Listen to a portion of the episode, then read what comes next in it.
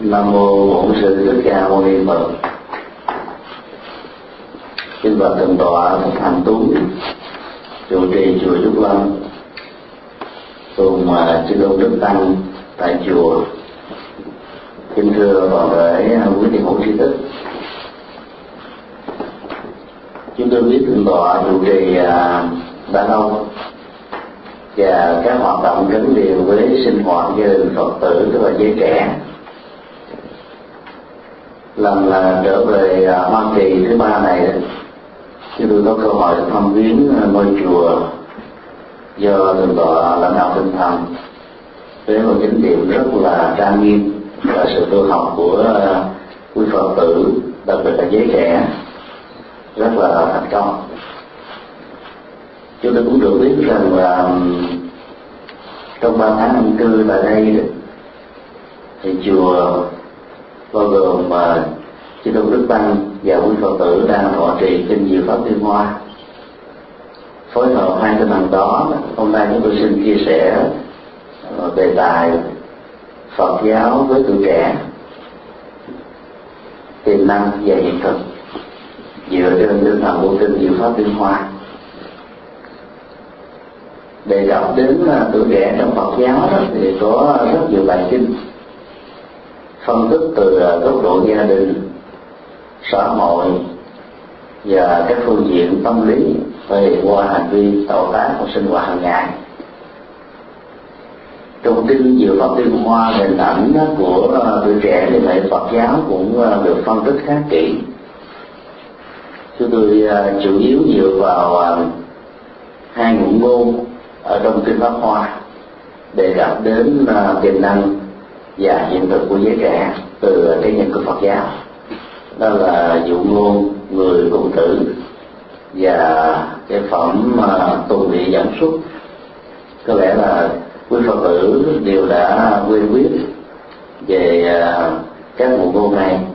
Ngày hôm nay chúng ta cùng chia sẻ để hiểu sâu hơn qua phương diện ứng dụng hành trì.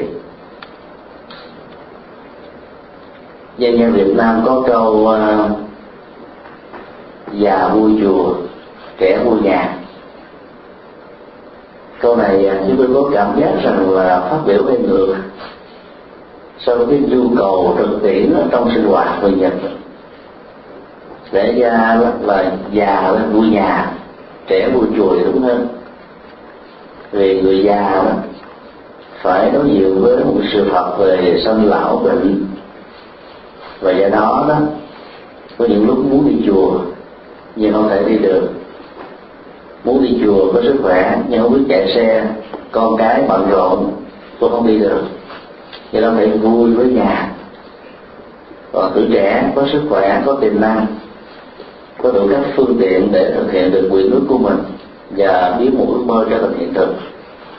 Cần phải đi chùa nhiều hơn, đi ở cái tuổi mà cái nguồn năng lượng rất là dồi dào và dám ước mơ, dám biến ước mơ đó trở thành một cái gì đó trong cuộc sống.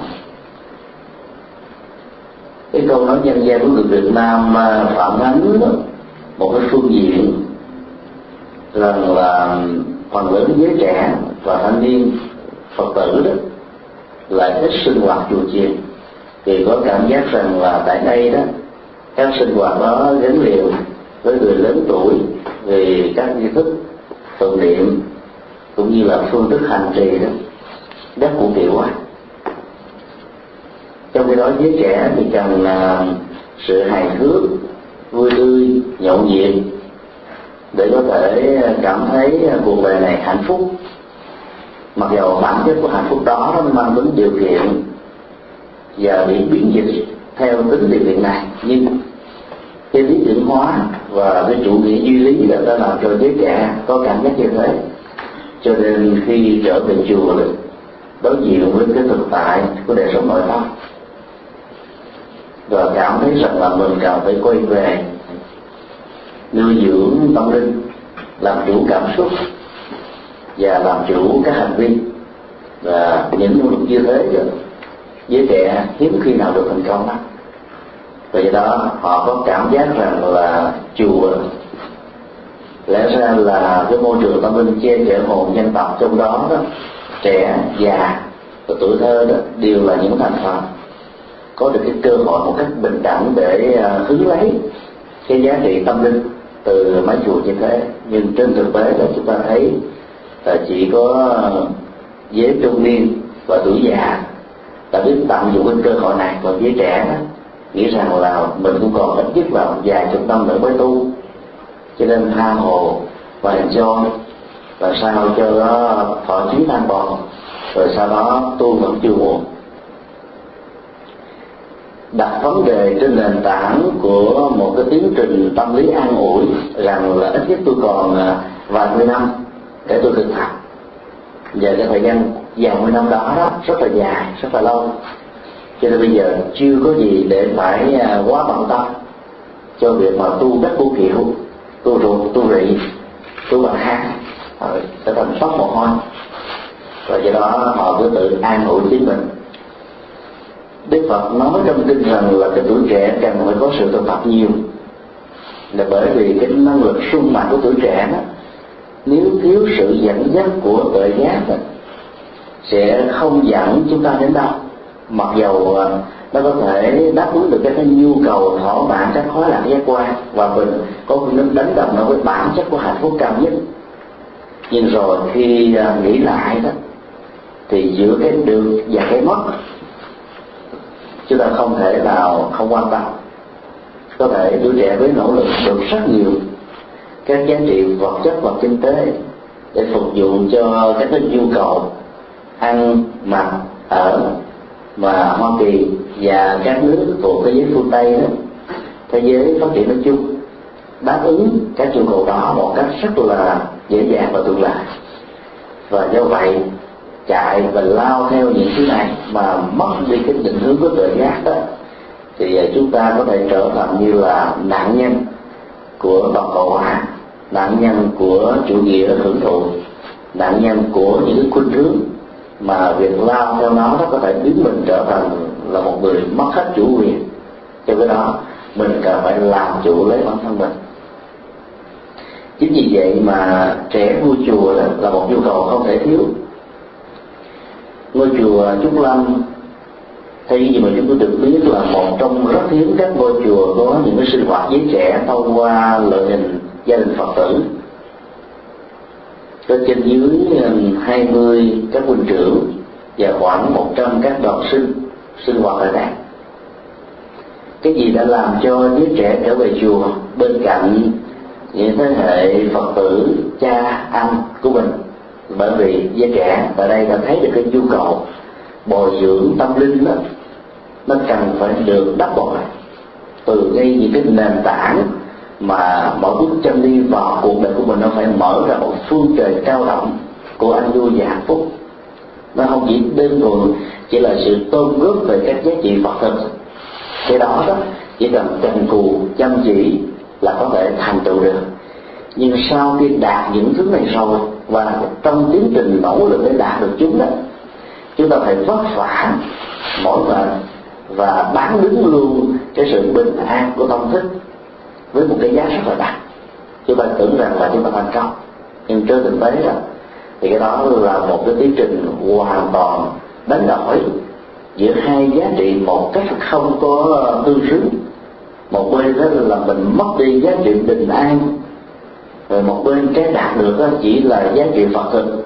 Chứ tôi tạm sống ví hai giá trị đó, một bên đó là kim cương và một bên là sỏi đá nhặt về ở trong đời sống của mình, hàng tấn, hàng khối, các loại sỏi đá với nhiều hình thù vóc dáng màu sắc khác nhau.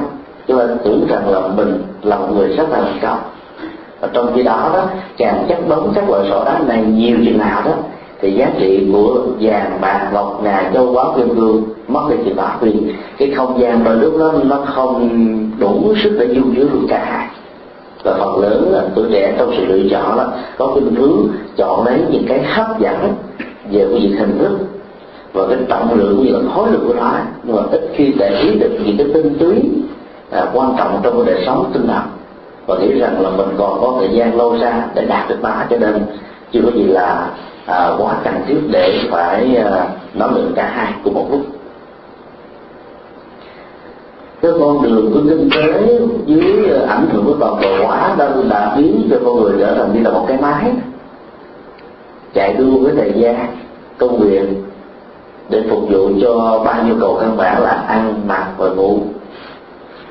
Cái thế giới phương tây này ờ, nó đặt con người vào trong một cái quỹ đạo. Xài trước, trả sau với một ý niệm rằng là mang vác một cái đống nợ trên vai. Mỗi bước chân đi khập khiễng nặng tình trình và nếu ngưng lại đó thì mình sẽ bị cái tảng đá của khối nợ này đó nó đè và mình sẽ bị ngạt nó mà chết. Và do vậy, cần phải bước đi. Hình thù của cơ thể bắt đầu thấp xuống lưng xuống. Các bước chân đi chúng ta bắt đầu mỏi mà căng thẳng, nặng nhọc và nếu như không có các giá trị hỗ trợ của đời sống tâm linh đó thì mỗi một giờ phút trôi qua với từng bước chân đi với những nỗ lực đạt được kinh tế chúng ta mất hết giá trị của an vui hạnh phúc. Cho đó phải tu và thực tập ngay cái thời mà chúng ta còn đủ năng lực để làm việc đó còn khi lớn tuổi này, thì giả sử chúng ta có nhiều nỗ lực nhiều nguyện vọng đôi lúc rơi vào tình huống là lực bất tòng tâm tức là muốn một điều mà thân thể nó không thể là đáp ứng được cái điều muốn ước đạt. Và do vậy, nó dẫn đến một trạng thái tâm lý tiếc nuối. Và nặng nhất của đó là cầu bắt đắc khổ. Mặc giờ là nguyện ước và nội dung của những đối tượng, của sự cầu mong ở trong tình huống này là những cái hoàn toàn tốt và cái rất là đẹp. Theo truyền thuyết của Phật giáo Bắc đầu Đức Phật Thích Ca thành đạo vào năm ngày à, 29 tuổi. Còn theo kinh tạng Bali thì ngài thành đạo vào năm 35 tuổi. Một cái tuổi rất là trẻ trung. Và chúng ta thường đông đo tính biết rằng là cái giá trị tâm linh đó, nó thường tỷ lệ thuận với tuổi tác. Nhưng chúng ta lại quên rằng là người khai sáng ra đạo Phật là Đức Như Lai Thế Tôn của chúng ta đã mở cửa được tội giác lớn nhất. Ở cái tuổi rất là trẻ, cái tuổi mà không ai ngờ rằng là sau một thời gian ngắn của sự tu tập chuyển hóa đó, ngài đã đạt được hết tất cả những thứ cần phải đạt được.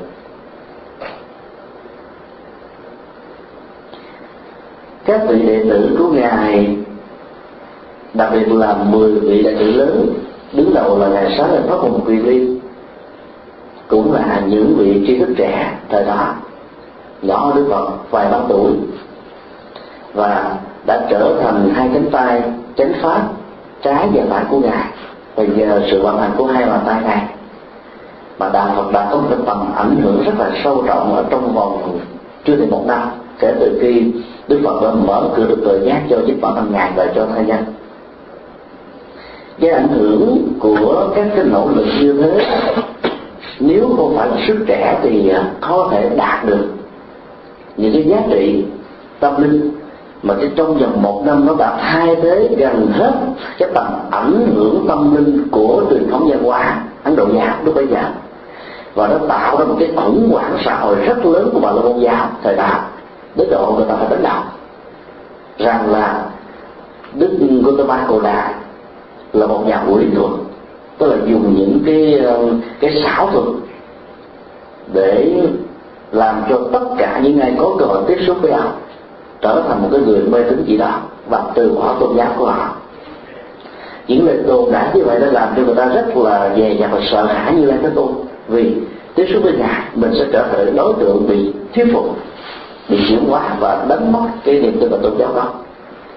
Nhưng cũng có rất nhiều người hiếu kỳ, không biết rằng là cái yếu tố xảo thực là như thế nào và muốn thách đố lên sự xảo thực đó.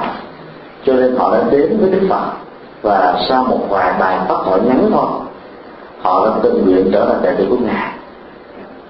Chúng ta thấy là trong vòng có khoảng một năm, ngài đã độ được khoảng một ngàn hai trăm năm mươi vị xuất gia trẻ đại diện với trí thức từ các giai cấp khác nhau trong xã hội Ấn Độ lúc bây giờ. Và một ngàn hai trăm năm vị tỳ kheo trẻ này đã mang ánh sáng Phật pháp khắp mọi nơi và mọi chúng.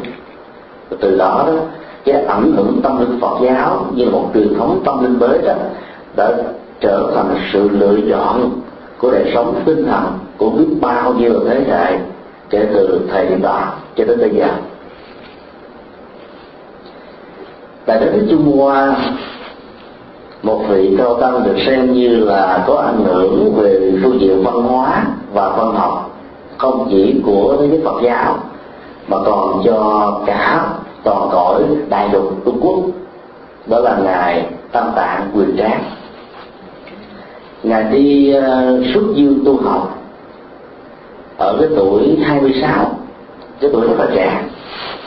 Và sau 11 năm học tập ở đây, mang về Trung Hoa, bao nhiêu là bản kinh và suốt cái thời gian mấy mươi năm tiếp sau sau đó, ngài đã dành hết tâm huyết của mình để phiên dịch đại tạng kinh từ tiếng ấn độ sang tiếng trung quốc, đã làm giàu cho cái kho từ vựng của người trung hoa thêm khoảng gần năm chục ngàn từ khác nhau. Và thế giới trung hoa phải biết ơn ngài vì cái sự phong phú của kho tàng dân học được các bản kinh do ngài phiên dịch dùng những khái niệm rất là mới và ấn tượng. Và nhờ đó mà truyền thống văn hóa và triết lý của Trung Hoa nó được phong phú như ngày hôm nay một vị cao của người Trung Quốc, được thế giới phương Tây biết, và thế giới của châu Á rất là ngưỡng phục đó là ngài Tăng Triệu.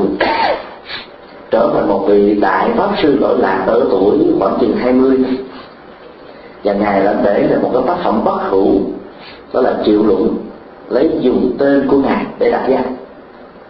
Được xem như là thiên chỉ nam, và là cái kho tàng triết lý về ờ, tư tưởng triết lý của đại thừa.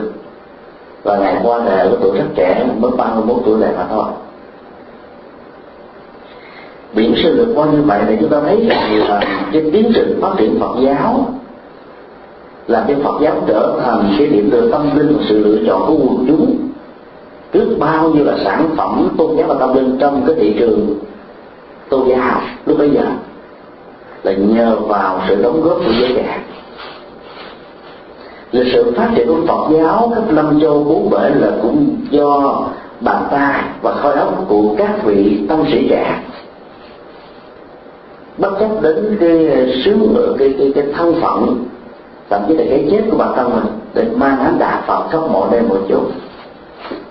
Do đó chúng ta thấy là cái yếu tính như thế nó rất là gần gũi với giới thanh niên. Và do vậy đó nếu giới thanh niên dành chút thời gian để tìm hiểu Phật giáo rồi thì họ sẽ có một cái nền tảng đóng góp cho gia đình cộng đồng và xã hội rất là nhiều trên những cái tinh thần cao thượng mà đạo Phật đã cống hiến cho một cách rất là rất là có dụng ý. Ở trong kinh tạng Bali có đưa ra một cái ảnh dụ về uh, trứng và đàn gà.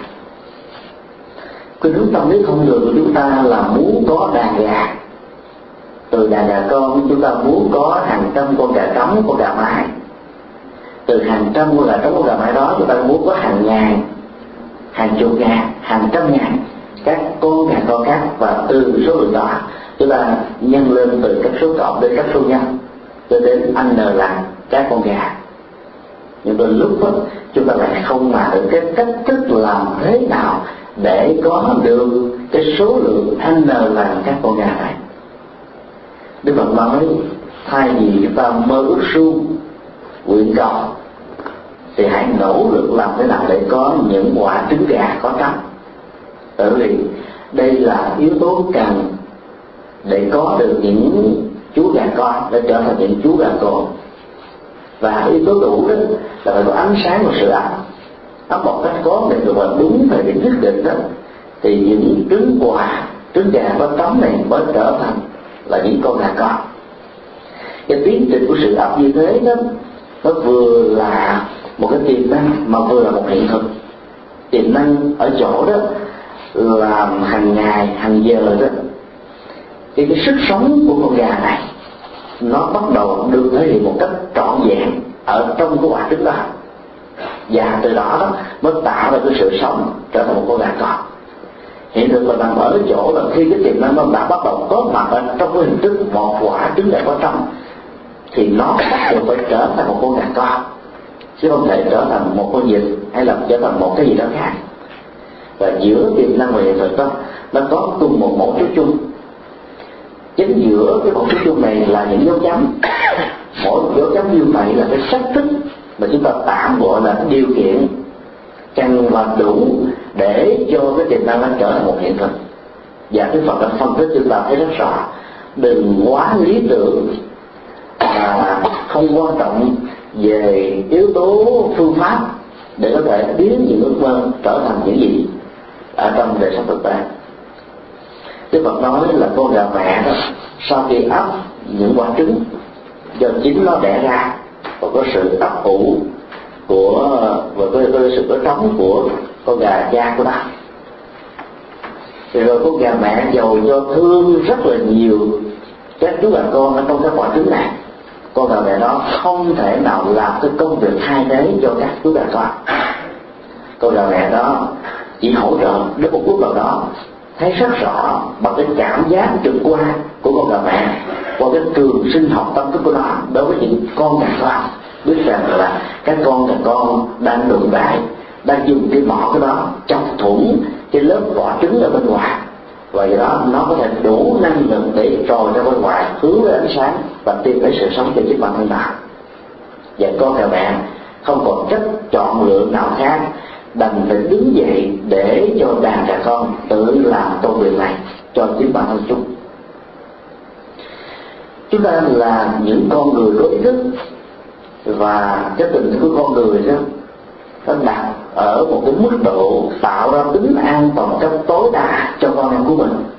Và cái là chính vì thế mà con người lại có một cái sức yếu về phương diện chịu đựng thời tiết, khí hậu và tìm lấy mạng sống như chính bản thân mình. Hơn, kém hơn là các loại động vật ở phương diện này.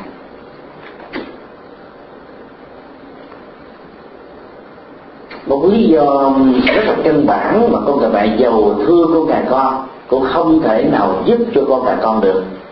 Bởi vì con gà mẹ sẽ khó có thể định hướng được rằng là trong cái vỏ trứng như vậy đó, cái đầu, cái mắt, cái mũi, cái mõm và những chi phần còn lại của đứa con của nó nằm ở vị trí nào.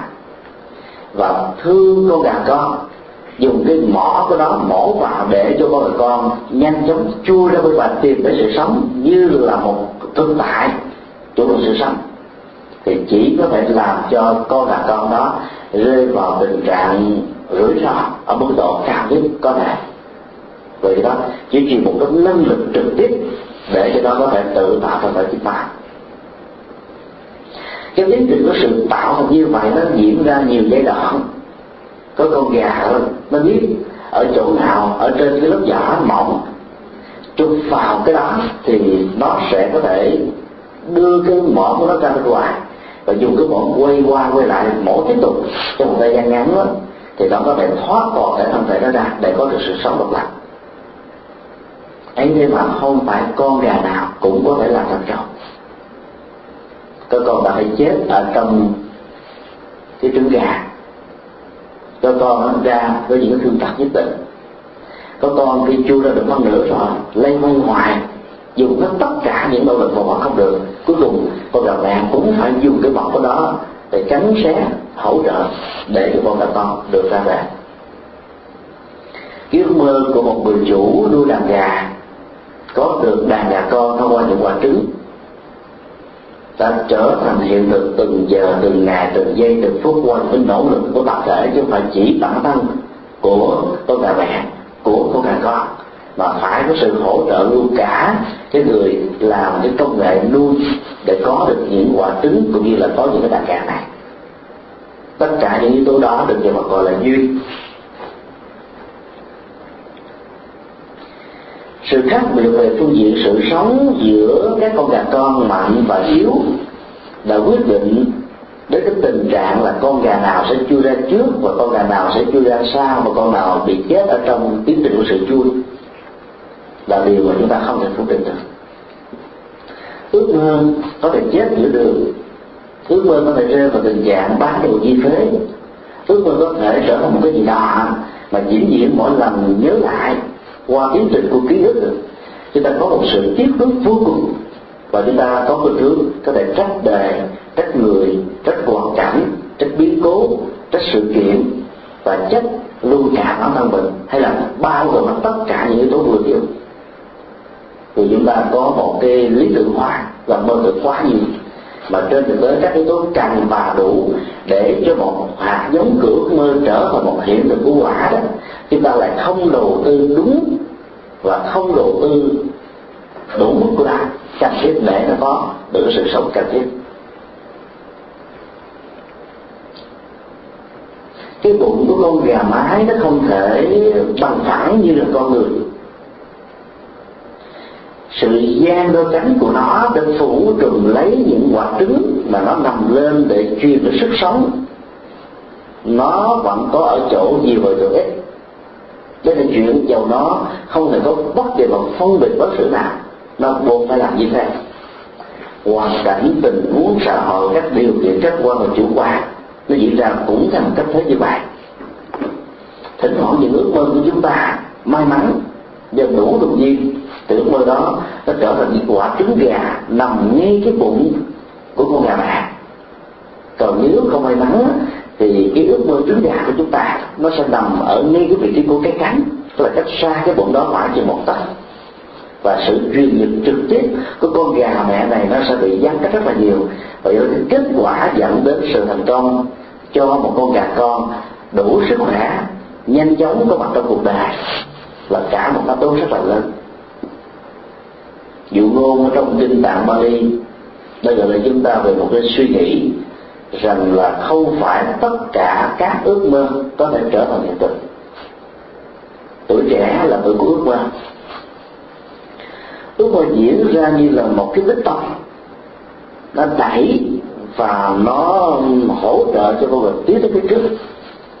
Mỗi một động tác của sự cách bước tiến về phía trước đó, nó đã làm cho con người có thêm một cái điểm thăng hoa hoặc tối thiểu đó, như là một cái cái cái an ủi hay là cái phản ứng chấn an tạm thời để giúp cho người này có thể đủ sức để vượt qua được tất cả các tình cảnh gian khó mà mỗi bước trên đường của đó đó đều phải vấp phải những thứ này. Không thể nào có một cái tình thế khác hơn được. Sự gian trong một thử thách nhiều chừng nào thì cái giá trị của sự thành công nó nó sẽ được đâm đo tính điểm ở cái mức độ cao nhất của nó. Mà phần lớn chúng ta lại không muốn cho nên muốn rằng là mỗi một nỗ lực đơn giản đó, có thể có được một cái thành quả rất là như ý muốn. Và do vậy chúng ta đổ dụng quá nhiều vào những ước mơ. Tính toán trên những ước mơ mà bỏ rời đi hiện thực thì ước mơ đó sẽ diễn diễn trở thành một cái trạng thái tâm lý không bao giờ có hiện được như chúng tôi đã nói lúc đầu giữa ước mơ và hiện thực nó có những cái dấu chấm các dấu chấm lưỡng này đó, đầu tiên chúng ta phải nói tới là trở thành những cái dấu chấm liên kết với nhau. Tức là nó có phải đi qua một cái tiến trình của sự nỗ lực liên tục không gián đoạn, thì nó có thể trở thành. Và do đó, muốn làm thành công, trên nhiều pháp liên quan dạy chúng ta là phải thừa nhận cái tính tiềm năng, vốn sẵn có ở trong mỗi con người của mình. Sự khác nhau nằm ở chỗ là con người sử dụng và khai thác cái tính tiềm năng này như thế nào. Sự thiên sai dạng biệt ở trong cuộc đời. Kẻ thành công, người thất bại. Kẻ lên hương người bị chim liễm kẻ lên ngôi, người xuống trọ. Nó đều nằm ở cái tiến trình sử dụng và khai thác tính tiềm năng vốn sẵn có ở trong mỗi con người một cách rất là bình đẳng. Câu chuyện ngộ ngôn gã cùng tử là một triết lý cho chúng ta thấy rằng là trong mỗi con người nó có rất nhiều cái loại hạt giống khác nhau. Một bên đó là có khuynh hướng của sự an phận thủ thường, chấp nhận cái thân phận nghèo cùng khốn khó với những cái cái khả năng rất là cạn cợt và yếu nhất và một bên đó nhìn thấy được là trong biến cố của cuộc đời đó con người là có một cái năng lực vươn lên. Mà nhờ cái biến cố với nhiều cái nghịch cảnh đó, sự thành công ở trong cuộc đời nó sẽ diễn ra theo cái tích tỷ lực lượng hiện tại và chuyện của con gã cùng tử là một cái tính thì nó diễn ra trái với những cái dự toán của chúng ta rằng là tuổi trẻ sẽ thành công hơn là tuổi già. Vì tuổi già có kinh nghiệm quá nhiều, cho nên sống với kinh nghiệm thường rơi vào cái chủ nghĩa tiếp nối và tuổi trẻ với cái nguồn năng lực phong phú của mình đó có thể trở thành một cái người nắm bắt được cái vận mệnh của cơ hội và đầu tư một cách đúng phương pháp, đúng thời điểm cho nên kết quả đạt được một cách cao hơn là có thể đi trước. Trong một cuộc ờ, binh biến tan thương đã được diễn ra người thân quý phụ có phải đi ta kẻ phương trời này người phương trời khác một ông um, ông già rất là thương con của mình, và đã đành phải chia tay vì đã thất lạc nó ở trong chiến tranh. Sau nhiều năm nỗ lực làm, ông ta đã trở thành một người rất là thành công ở một phương trời tự do, với nhiều sự hứa hẹn, với nhiều cái phương tiện, với nhiều cái hoàn cảnh thuận lợi và giờ đầu tư tận dụng hết tất cả những cái cái nỗi đau của quá khứ. Ông ta đã trở thành một dạng đại tỷ phú đại trưởng giả. Trong đó đứa con thơ giả của mình sống ở trong vòng tay im ấm của cha và mẹ của nó. Thì một cái cơn loạn lạc diễn ra. Tất cả những tình thương đó, đó bây giờ đã trở thành xa tích mù khê. Và nó phải tự tựa vào bàn tay năng lực khối óc quá mới mẻ của nó dò dẫm từng bước trăm đi ở trong cuộc đời. Và do vậy nó đã bị thất bại. Người cha triệu phú này ngày và đêm mơ tưởng đến đứa con bị thất lạc. Mong rằng khi gặp được ta đó, những cái gia tài bọn có ngày hôm nay, ông sẽ trao hết cho ta. Và đó chính là hạnh phúc nhất ở trong cuộc đời của ông. Tìm kiếm khá lòng, rồi cuối cùng vận may là đến ông đã gặp được đứa con con từ đằng xa khi thấy nó đang làm những công việc quét rác và làm những công việc lao động tay chân và với một cái thân phận rất là nghèo khó, với một cái tâm lý rất là chán chường, thất vọng, với một cái thái độ rất là an phận thủ thường và nghĩ rằng là cái phận mệnh cuộc đời của mình nghèo khổ như thế như là một trò đùa đàn anh của thượng đế. Và cứ thúc thủ như thế mà chấp nhận để vượt qua cung khốn khó và nghèo khổ này. Người dân thương đứa con nhiều quá và tuyên bố với tất cả những người làm việc dưới trước qua rằng cái kẻ ăn sinh nghèo nàn có khổ đó chính là con người qua và nó phải có tư cách để kế thừa cái gia tài, cái sự mà ông đã làm được ở trong rất nhiều năm qua. Đứa con cùng tử này vừa nghe như vậy nổi da gà tái lại cái nét, trong đầu của nó thầm nghĩ rằng là không biết cái ông ông già giàu có này muốn làm gì đây. Nó cũng hòa bắt đầu trỗi dậy sự quan nhiên xuất hiện. Tất cả những suy luận diễn dịch quy nào tổng hợp bắt đầu trở thành hoạt động với luận cái này tạo ra một kịch bản với những tình tiết rằng khi trở về mình sẽ trở thành như là món quà ngon của ông. Ông sẽ giết chết mình một cách là không cần dùng dao và súng. Vì đó, muốn an thân, an phận, tốt nhất là chuồn khỏi chỗ này, càng sớm càng tốt. Nghĩ sâu gì đó, anh đã tìm mọi cách và trong một sự sôi sức anh ta đã trốn thoát khỏi căn nhà. Mặc dầu cái dòng ta thương yêu của người cha với tất cả những sự bảo hộ từ an ninh cho đến sức khỏe cần tới nhất mà đứa con vẫn đã thoát ra khỏi, như một con chim thoát ra khỏi cái lòng chim. Tất cả những gia nhân của ông triệu phú này biết được báo với ông bằng cái điểm của mình. Ông bảo tất cả mọi người không nên đuổi theo để bắt người con con về. Hãy để cho nó tiếp tục cái thân phận của một kẻ cùng đinh nghèo khó rồi ông thầm lặng lẽ quan sát các tất của đó và biết rất rõ rằng nó rơi vào cái chứng bệnh là sống với cái hạt giống rất là mặc cảm, tự ti về cái thân phận của mình. Cho nên ông đã biệt phái hai người nghèo khó khác do tiền của họ để buộc họ lăn la sống thân cận với đứa con của ông, trở thành những người bạn tâm gia. Và sau đó đó mới rủ con con trở về làm thuê mướn với công việc là hốt phân, rửa chuồng và những công việc vặt vãnh tầm thường khác. Với cái số đồng tiền lương nó cao gấp hai, gấp ba ở những nơi mà cậu đã từng trải qua với rất nhiều nỗi niềm của an vui và hài lòng là một thời gian sau, ông dùng tình cảm thân mật của một người chủ không phân được đối xử trao tặng cho cái người ký hợp đồng này. Những chiếc áo, những chiếc quần, quà, bánh trái trong những điều kiện thuận lợi và cần thiết.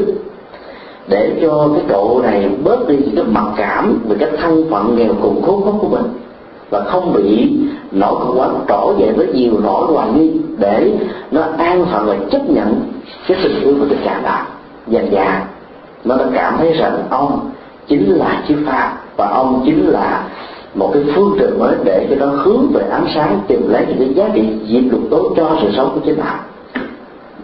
Và cuối cùng, ông đã giúp cho nó vượt qua được cái mặc cảm cấu khó của mình.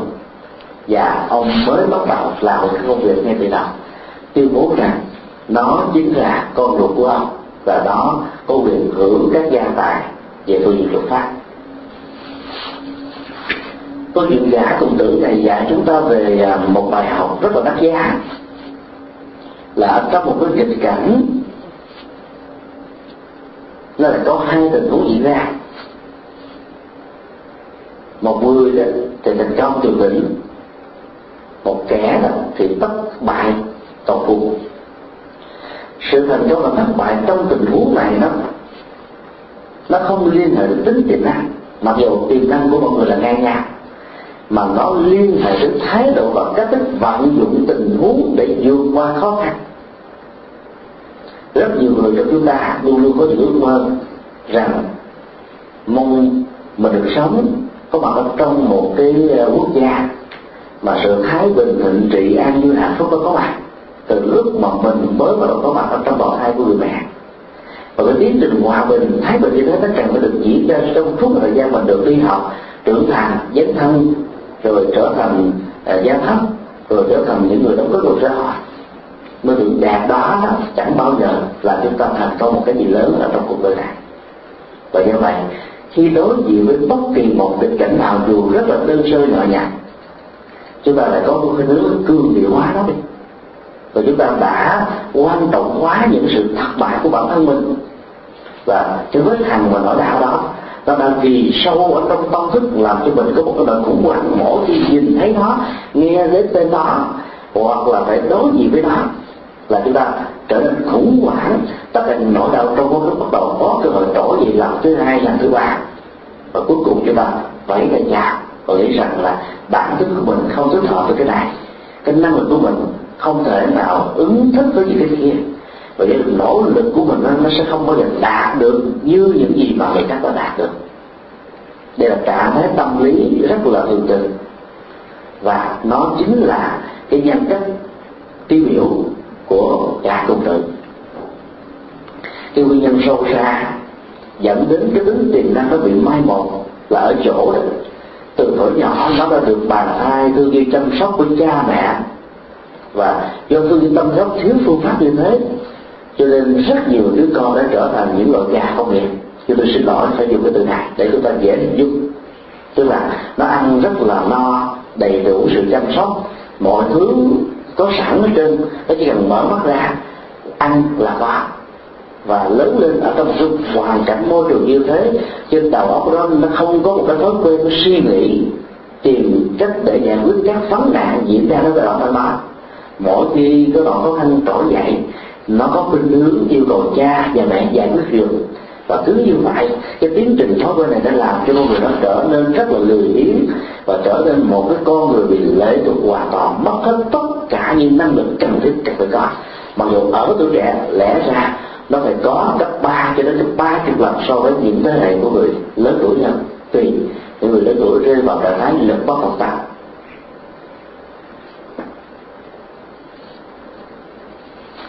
thương con cái mà không biết tạo điều kiện để cho tính tiềm năng nằm trong điều kiện thuận và nghịch này có thể trở thành một hiện thực, sẽ dẫn đến cái tinh thần thiếu trách nhiệm và chúng ta phải chịu một phần trách nhiệm về sự nên và hư của đức con chúng ta. Bài học của um, dụ ngôn gà cùng tử nói là điều đó rất là rõ. Nếu như ngay từ nhỏ mà ông triệu phú này tập luyện cho đứa con của mình từ bước làm tôn việc như chính ông đã từng lam lũ trong rất nhiều năm trong thời gian cơ cực đó, thì có lẽ con ông sẽ trở thành là bản sao của ông. Và do đó nó có thể dựa vào cái kinh nghiệm bản sao này nó trở thành là sư phụ của ông nó trở thành là thầy tổ của ông và nó trở thành là một người thành tôn ông rất nhiều lần nhưng do người thương cái phương pháp cho nên các hạt giống tiềm năng ở trong một người cha trần cù dịu gian khó cực nhọc đó, đã trở thành bị mai một hoàn toàn và cơn binh biến diễn ra, nó trở thành tạm nhân của chính tình thương cha mẹ của họ và khi con người đã nỗ lực rất nhiều lần, từ bàn tay, từ khối óc, thiếu sự kinh nghiệm, thiếu sáng suốt của mình, bị té lên ngã xuống nhiều lần và từ đó dẫn đến một thái độ an phận chấp nhận rằng có lẽ vận mệnh của mình đã, đã an bài cho cách khó như thế này. Cho nên thà chấp nhận nó thì nỗ lực cũng bằng thường cả cái tâm lý đó đó chính là cái nhân cách tiêu biểu của cả cuộc đời cái mặc cảm từ đi đó làm cho nó không bao giờ dám thừa nhận rằng là nó có một người cha rất là già. Nó có một cái gia là kết xù do tính kế thừa của người cha truyền lại cho nó bằng luật pháp nó có tình thương của tất cả những người đi trước. Nó có sự hỗ trợ của tất cả những người thân. Và nó có cái quyền để sống, tiếp tục ở trên sự kế thừa xứng đáng để nó trở thành người đó trong tương lai. Và do vì nó không tin rằng nó có được như thế, cho nên nó đã ứng xử theo một cách thức làm cho nó trở thành một kẻ từ đại bạc trở thành đại bạc rất nhiều lần. Trong đó, cha của nó với cái óc và thái độ tích cực. Trong một biến cố giống như con quan, ông đã lấy nó như là một cái độc năng nhớ ngày lặng đi rằng cái cuộc binh biến này nó làm cho gia đình của tôi bị tan nát phân tán kẻ phương trời này người phương trời khác. Nhưng tôi không nỗ lực làm lại cuộc đời bằng chính những nỗ lực. Trên những cái khổ đau này thì tôi vĩnh viễn mất đi những người thân tôi vĩnh viễn mất đi những người thương. Và do đó tôi sẽ không còn có cơ hội để tìm thấy được người thân và người thương để có một ngày đoàn tụ sống hạnh phúc bên nhau cái động lực đó là thôi thúc ông ngày hàng đêm và nhờ đó đó, ông đã vượt qua tất cả những khó khăn và trở thành một dạng đại tỷ phú. Rất nhiều người Việt Nam của chúng ta sau năm 75 trở thành một con người hoàn toàn trắng tài và với sự tinh tấn với lòng kiên trì, với những cái phương pháp nỗ lực, với tính cạnh cù của người Việt Nam vốn có với sự thông minh như là những tiềm năng ở những con người Việt Nam đã trở thành những người rất thành công ở trên đất nước Hoa Kỳ và nhiều đất nước thuộc về thế giới phương Tây. Nhưng bên cạnh đó, vẫn còn có rất nhiều người bị thất bại. Và những gì cũng không bao giờ đứng dậy lên nỗi lần thứ hai sau khi mình đã bị pháp ngã trong một cái biến cố của thầy cụ đã diễn ra cho tất cả dân tộc. Cái biến cố đó đó nhìn từ nhiều góc độ nó có nhiều cái cách lý giải khác nhau. Nhưng đứng từ cái quan điểm từ bi của đạo Phật đó, thì nó là một cái cơ hội để chấm dứt cái cuộc chiến tranh tương tàn giữa những người anh em. Chánh nghĩa hay phi nghĩa đó là một chuyện khác. Cái chế tật của rất nhiều người ở miền Bắc và miền Nam. Tổng cộng lại đã làm cho đất nước Việt Nam trở thành một cái đại nghĩa trang với một cái sự chôn trong vòng vài mươi năm, gần 8 triệu người 5 triệu người ở miền Bắc và 3 triệu người ở miền Nam. Sự kết thúc đó nó làm cho hạnh thù có độ trỗi dậy. Một bên thì ăn hăng hoan, ăn mừng, một bên thì uất hận. Và hai cái đó nó trở thành như là một cái nợ kết rất là khó có thể vượt qua được là cái triết lý lòng từ của Phật giáo dạy chúng ta buông hết tất cả những cái nỗi đau của quá khứ để mình có thể xây dựng lại ở trong hiện tại. Và nhờ yếu tố của sự xây dựng lại ở hiện tại đó chúng ta trở thành thành công. Nghĩ rằng nó là cái cảnh cũng được. Nghĩ rằng nó như là một cái động lực để thúc đẩy cho mình trở thành một một cái ông đại tỷ phú như là trong trà công ngữ thì càng hay tùy theo cái cách thức lý giải và thái độ ứng xử của chúng ta. Và cái giá trị của cái biến cố tốt hay là xấu tùy theo cái quan điểm của từng người đó, nó có thể mang đến cho cuộc đời của mình hoặc là thành công hoặc là không thành công. Cho ta thấy giả cung tử lẽ ra nó phải thành công hơn ba của nó, bởi vì nó là một chàng thanh niên, có rất nhiều sức lực. Nhưng vì nó quen sống với cái quá khứ vàng son được sự chăm sóc và do đó, cái khó khăn ở hiện tại trở thành một cái thách đố khó có thể vượt qua được.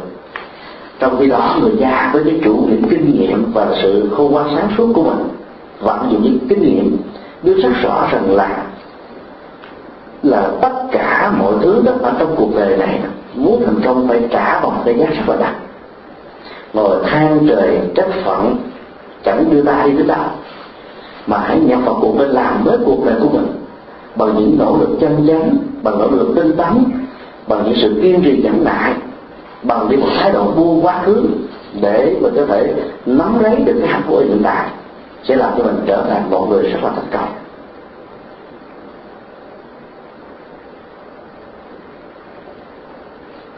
Triết lý của câu chuyện còn có thể còn có nhiều góc độ khác để tiếp cận. Yếu tố có tính điều kiện ở trong câu chuyện này rất hay người cha muốn giúp cho đứa con của mình giải phóng được cái mặc cảm tự ti của sự thất bại. Bằng cách là không yêu cầu tất cả gia nhân của ông, bắt đứa con trốn bỏ đi. Vì ông đủ sức làm như thế nhưng ông không muốn làm. Bởi vì nếu làm như vậy đó, cái nỗi sợ hãi và khủng bố trong đứa con sẽ trỗi dậy là thứ ở một cái cường độ ở một cái phạm vi lớn hơn và do đó đó, nó khó có thể có thể sống hạnh phúc được ở trong ngôi nhà với tình thương và thái độ chăm sóc vợ và nếu nó làm tiếp tục như thế, thì nó cũng giống như cái hoàn cảnh trước đây, ông đã nuôi nó ở trong khuôn vàng trước đó và cuối cùng nó trở thành như một chúng ta không nghiệp các bạn, ông đã cho tất cả những người hiểu được tâm lý, thân cận và vui đó để mời bọn nó làm từ cái bàn tay, từ khối óc, từ cái sức lực. Và để cho nó thỏa mãn với những cái lao động từ chính những gì mà nó có thể tạo ra được, để tìm thấy hạnh phúc. Và cứ như thế tuần tự, nó bắt đầu nó làm quen nhau và nó được nâng khỏi cái vai trò mới bắt đầu của nó. Nó được tiến chức nó được thăng tiến nó được tạo điều kiện để tiếp xúc với những công việc quan trọng hơn. Với những cái năng lực cần thiết hơn mà vốn sẵn ở trong nó đã có sẵn, mặc dầu cái môi trường hoàn cảnh khốn khó để làm cho nó nghĩ rằng nó không có những thứ này. Và cuối cùng, sau một năm tháng thời gian nhất định với một sự quyết định tâm lý nhất định, ông đã thành công. Vì lý do đã thấy được tình thương thật sự ở ông và thừa nhận rằng nó có được những nhân lực đó qua những cái hành động, qua những việc làm cụ thể, từng tự từng bước dần dà và lần lần nó đã đạt được những gì mà nó muốn. Cái tính cách hiện thực ở trong tình huống này là một cái con đường tìm tiến và nó không phải là một sự đột biến. Đây là cái khuynh hướng diễn tiến rất là thông thường ở phần lớn chúng ta. Vì vậy đó, nếu chúng ta sử dụng cái phương pháp giáo dục để huấn luyện con em, huấn luyện người thân, hỗ trợ cho người thương của mình, theo tinh thần như vừa nêu đó thì chúng ta sẽ không bao giờ tạo cho những kia những cú sốc khủng hoảng và tạo ra cho họ những thái độ mà không còn có bất kỳ một sự nghi kỵ sợ hãi đặt vấn đề với những cái dấu hỏi to lớn trong lòng. Tại sao ông ta lại thương tôi như thế? Tại sao ông ta lại giao cho cả một gia tài cho tôi như thế?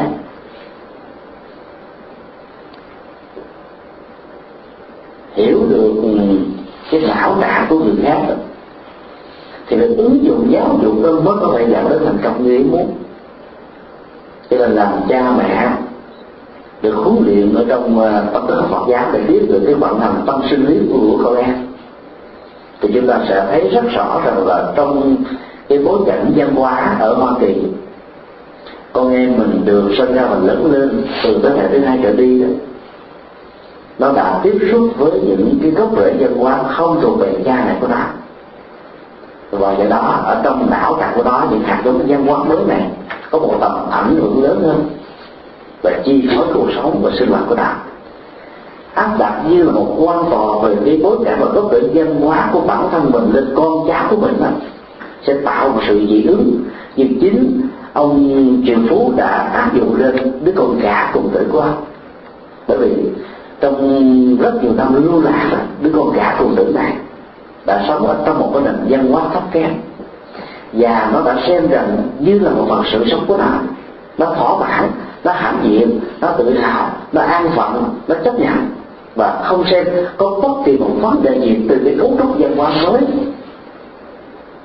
Cho nên để giải mã và tháo mở được tất cả những cái cái ổ khóa và sự chấp nhận sai lầm đó đó, người cha phải có nghệ thuật áp dụng cái cấu trúc văn hóa của mình lên nó đó, tới lúc dẫn đến sự kháng cự và đứa con đã bỏ dạy thương con em, chăm sóc con em tại đây đó. Mình giáo dục mà không hiểu được cái nền văn hóa của hoa kỳ. Khi chúng được giảng dạy từ lúc nhỏ trong trường rằng cha mẹ của các cô, các cậu không được quyền đánh các cô, các cậu. Cha mẹ của các cậu không được quyền thương tổn các cô, các cậu bằng cách là nói nặng lời vân vân và nếu chúng ta không quan tâm cho rằng là tôi đẻ nó ra từ nắm được của tôi, nó là một phần sự sống của tôi, nó là sở hữu của tôi và tôi là sở hữu chủ của đạo thì chúng ta sẽ dẫn đến một cái tình yêu với nhiều lãnh đạo. Ngày hôm nay chúng tôi được cư sĩ chất lượng chia sẻ về cái bối cảnh giáo dục tại Hoa Kỳ này. Cái những tình huống rất là cụ thể, những người cha lỡ lời nói với con rằng nếu mày không ăn học đến đến chú thì mày đừng ở trong nhà của tao. Và đứa con đã đi thật sự. Khi nó có cơ hội, có thể là ngay cái lời tuyên bố sau đó, hoặc là sau đó vài giờ, sau đó vài ngày và lúc nào, nó có thể tìm được một cái chỗ an trú tạm thời. Và là nó có thể từ giả cha mẹ của nó. Mặc dù cha của mẹ nó thương nó dữ lắm cho nên mới nói bằng cái câu nói thân mật mà không hề có bất kỳ một sáu ngữ nào nằm ở chỗ này. Nhưng ở trong nền văn hóa mới nó đâu hiểu được rằng đó là tình thương. Trong nền văn hóa đấy nó hiểu rằng là tình thương phải được thể hiện qua bằng ngôn ngữ của thương yêu của chiều chuộng của chăm sóc của dịu dàng của bao la, không bờ bến. Và cái đó chúng ta buộc phải thích ứng với nền văn hóa mới thì việc thương con em, chăm sóc con em mới giảm đến một trọng tất cả những sự truyền thông, với thực chất là những người cha và mẹ đó, cho nên Phật dạy đó, phải là ngôn ngữ từ ái, tức là nó có chất liệu của lòng từ bi. Chất lượng lòng từ bi đó nó thể hiện qua cái ngữ điệu lên và xuống khi chúng ta dùng ngôn ngữ qua câu và chữ cho con em của mình. Chứ không chỉ đơn thuần chỉ là con. Bởi vì đó, người Việt Nam rất nhạy cảm nhạy cảm từ ngôn ngữ, nhạy cảm từ các cái đại từ nhân xưng ngôi thứ thứ nhất ngôi thứ hai ngôi thứ ba. Và đối với người nào thì chúng ta biểu cảm bằng cái đại từ nào.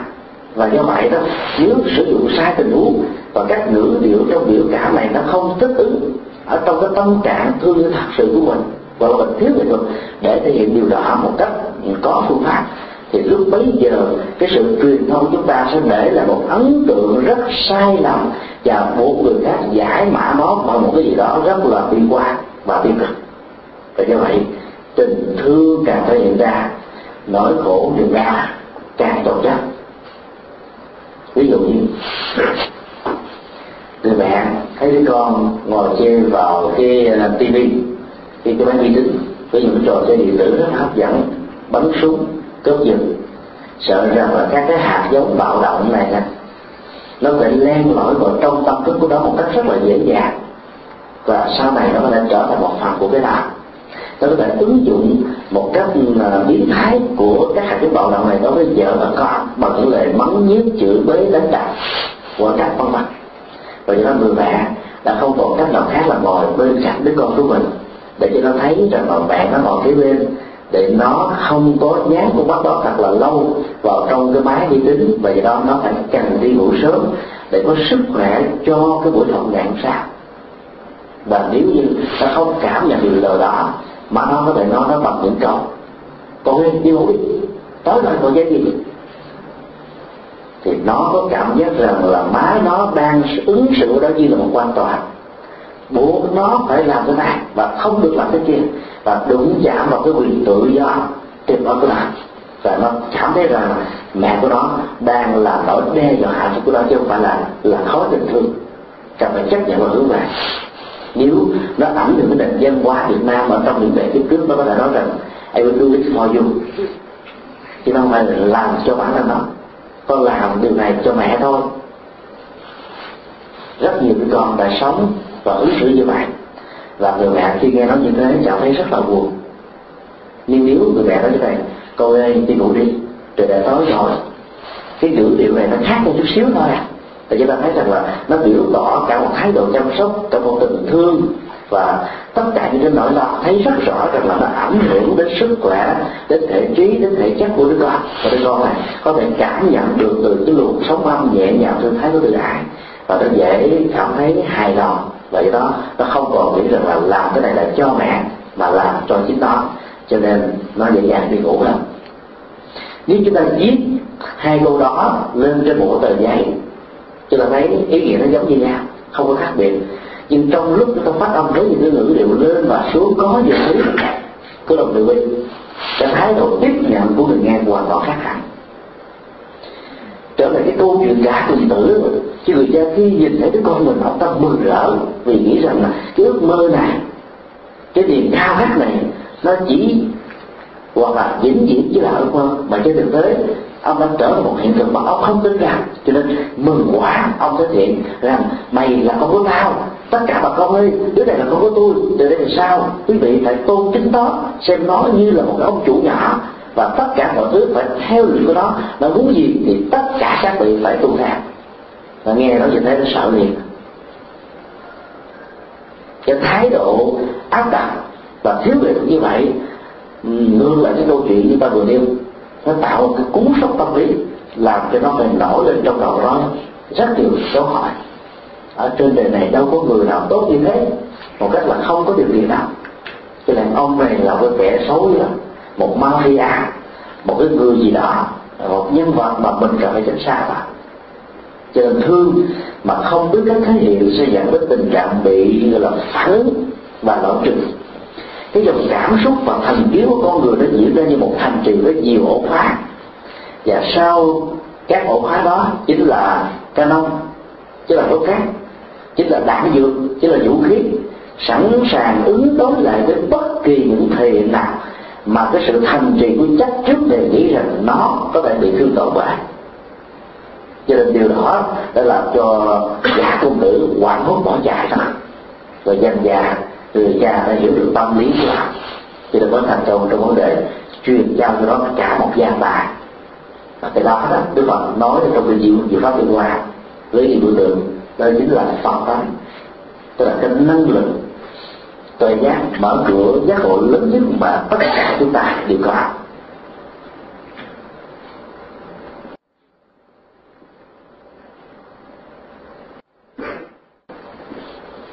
Sự thừa nhận liền tức khắc đó thỉnh thoảng đã dẫn đến cái tình trạng mà trong kinh điển gọi rằng là phiêu mạng tuổi già khi ta biết cách khai thác và thấy rất rõ rằng là trong con người của con em của mình có những cái hạt giống. Thể hiện qua những cái yếu tố hướng nghiệp chẳng hạn như là qua một cái lệnh hoa đo chẳng hạn. Nó chọn lấy một cái ống nghe của bác sĩ. Hoặc là một đứa con khác nó chọn lấy uh, các loại máy bay. Và các dụng cụ để sửa các loại máy bay. Thì chúng ta có thể nói biết rằng là cái con này nó có cái năng lực và có hạt giống có khuynh hướng của một vị bác sĩ của một kỹ sư của một nhà bác học của nhà khoa học với định nào đó về không gian chẳng hạn và do đó, chúng ta định hướng, rồi hướng dẫn, hỗ trợ cho các hạt giống này được phát huy theo cái quỹ đạo mà nó chất lượng, thì cái tính cách thành công với một cái xác suất rất cao là điều mà chúng ta không thể phủ định.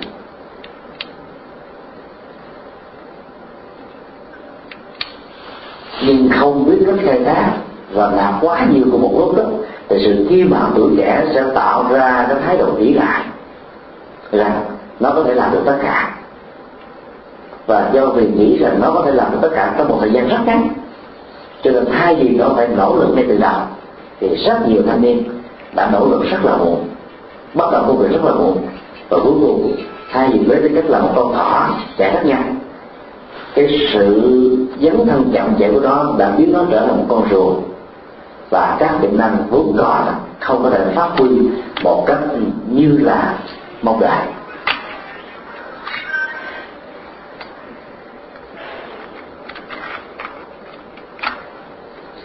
Diễn biến của một tiềm năng để trở thành một hiện thực đó diễn ra theo kinh tăng chi là một sự tiến tiến.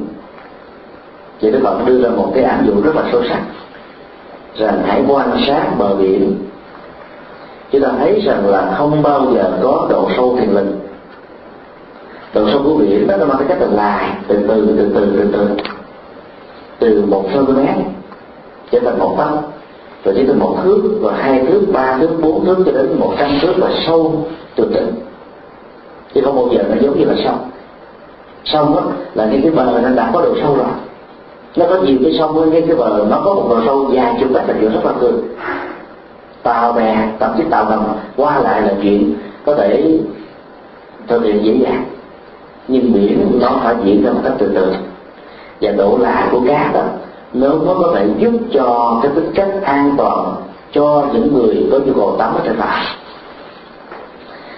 cũng tương tự như thế, Đức Phật nói rằng là cái năng lực của con người đó, nếu phát huy và sử dụng nó một cách quá nhiều thì nó có thể dẫn đến cái trình bị chai vì cái đó nó không phát huy ở cái thời gian về lâu về dài nền giáo dục của Việt Nam và nhiều quốc gia thuộc về thế giới thứ ba mà cái cách dò sọ cho lớp tiểu học và trung học nói chung. Quá nhiều. Cho nên khi thi toán, hóa và những môn thế giới này, thì ờ, còn phần lớn là các sinh viên của châu Á đổ là ờ, những cái giải rất là cao còn Hoa Kỳ và nhiều quốc gia tiên tiến thì độ đạt thấp nhưng lên ở cái cấp cao học và tiến sĩ đó, thì cái độ bền đó của dân châu Á sẽ không bằng như là dân phương Tây. Người phương Tây có thể có những người giỏi tiết định và người châu Á bị bỏ qua sai nhưng mà người Việt Nam. Như vậy cái tính chất nhào nhò sọ và sử dụng quá nhiều cái tính tiềm năng mà không biết cách để nuôi dưỡng nó một cách có nghệ thuật đó, thì các tiềm năng này nó sẽ bị phát huy và trở thành cạn. Nó mất đi cái tính tái tạo để có thể duy trì cái tính bền bỉ của nó cho việc sử dụng ở trong tương lai. Thì sự là phát huy tiềm năng như vậy đó dẫn đến những cái tổn thất rất là lớn và các ước mơ đó có thể bị bỏ cuộc lưu chừng. Chính vì vậy mà đạo phật là chủ trương con đường trung đạo. Cái gì đi cũng phải từ từ và nó có phương pháp bền bỉ lâu dài cho từ sự tình công diễn ra như là cái phản ứng tất yếu. Dầu cho con người có cái nhu cầu ước muốn với nhiều mùi ước đẹp hay là không hề để ý để thứ gì đến đó thì kết quả và sự trổ quả của nó vẫn diễn ra một cách bình đẳng giống như nhau. Trên, trên tinh thần dạy này là Đức Phật khuyến khích tất cả chúng ta là vô bớt tất cả những lời nguyện cầu. Mà hãy thay thế nó bằng cái chủ nghĩa thành đạo ở trong chùa chúng ta sau đây quý vị có tượng đức tiêu của thiên nhãn là một biểu tượng của chủ nghĩa hành động và dám tham rất là lớn? Một con người chỉ có hai bàn tay để làm. Thỉnh thoảng khi ta bị giao công việc quá nhiều, theo cách thức, có thể ông siết người quản lý của mình nó có tính cách phân biệt và xử. Do nhanh do ghét chẳng hạn. Làm cho mình quả quả khó chịu lắm, và mình có thể phát biểu những câu như thế này chứ đâu phải ba đầu sáu tay đâu mà làm hết những thứ này trên cùng một lúc cũng từ từ vừa phải thôi chứ. Và khi nghĩ như vậy phát biểu như vậy, và thấy căng thẳng bắt đầu trỗi dậy làm cho mình mỏi mệt vô cùng. Nhiều người chịu chẳng phải nó không nổi, phải đi tìm công việc khác. Nhưng không biết rằng chỉ tránh vỏ vỏ dưa được đôi lúc là gặp những vỏ dừa. Bởi vì ở đâu cũng có các nghịch cảnh. Không nghịch cảnh này thì cũng nghịch cảnh khác mà thôi thay vì trốn chạy các nghịch cảnh thì tốt nhất là đối diện với nó. Để vượt qua được nó thì nghịch cảnh đó chính là một cái nguồn động năng rất là cần thiết để giúp cho bạn thành công lớn hơn.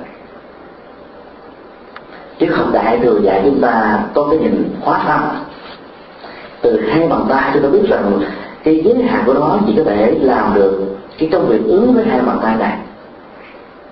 Chứ nó không thể làm uh, theo kiểu mà ba đầu sáu tay cái hóa thân một ngàn bàn tay cho chúng ta thấy cái tính liên kết của năm trăm người. Mà con số năm trăm theo triết lý của, của Phật giáo là tượng trưng số nhiều và tập thể. Các cái hành động các công việc các giá trị mà muốn cho nó có một cái kết quả nhanh chóng với cái độ về độ giá trị lâu đấy thì nó phải là chất xám vật thể nó phải là tôn quyền tập thể, nó phải là nỗ lực tập thể, nó phải là tấm lòng tập thể chứ không phải là của một vài người. Và cái tính chất tập thể này phải hết sức là lâu dài và bền bỉ.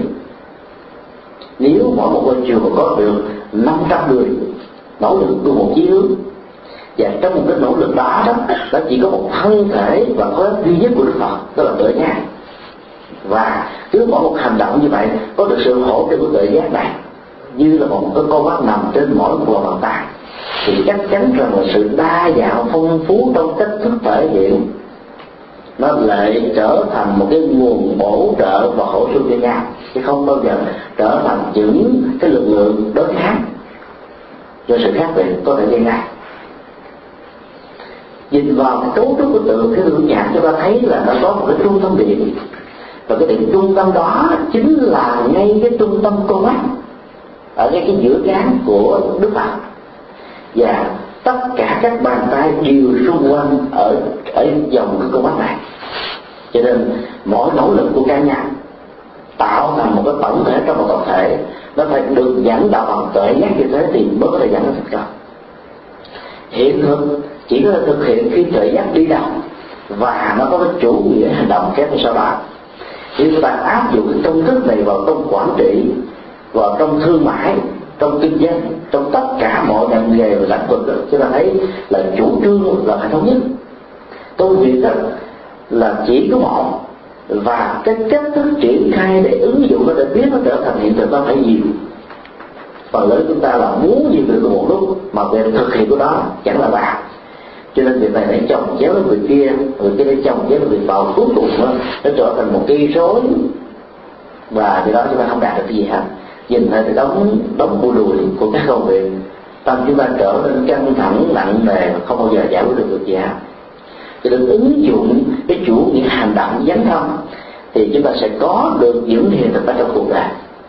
Và như vậy là người theo Phật giáo phải là những con người rất năng động, tích cực, thay vì chỉ mơ ước phong tục mà thôi. Rất thiết ở trong thực tế, cái xã hội của ờ, thế giới châu Á đấu tranh và bắt vả với cái, cái ờ, chế trung manh áo hàng ngày. Cho nên kinh tế đã trở thành nội ám ảnh của họ và do vậy họ phát huy được những cái giá trị triết lý tự giác mà đạo và là tốt nhất. Ngược lại đó các cái hạt giống của nền văn hóa bản địa đó nó đã có mặt ở trong đạo Phật và trở thành như là những cái sợi dây tương lợi ở trên thân cây bồ đề. Và nó làm cho người có ờ, có nhu cầu hưởng thức cái vẻ mỹ quan của cây bồ đề có một cảm giác và ấn tượng không tốt đẹp gì cả. đây chẳng phải là cây bồ đề mà nó là một cái điểm hội tụ của tất cả những cây tập gợi và như vậy họ đã tránh xa cây tập lễ vì do đó nó có những loại cây và cạnh đó nó có thể tạo ra các dị ứng về lỗ mũi các dị ứng như bệnh tật vân vân. Vì độc tố của nó có thể truyền qua uh, sự hít thở của con người hoặc là truyền qua sự nhiễm của da do đó, phong tục tập quán của nền văn hóa trung hoa, đặc biệt là nho và khẩu giáo, đã làm cho đạo Phật không còn là đạo Phật của chính bạn. Người Phật giáo bắt đầu đến đạo Phật, phần lớn là theo con đường tín ngưỡng. Nhưng vì lâu về dài đó chúng ta phải vượt qua cái ngưỡng cửa của tín ngưỡng này để chúng ta phát huy cái giá trị tuệ giác lớn nhất mà đạo Phật có thể cống hiến cho nhân loại.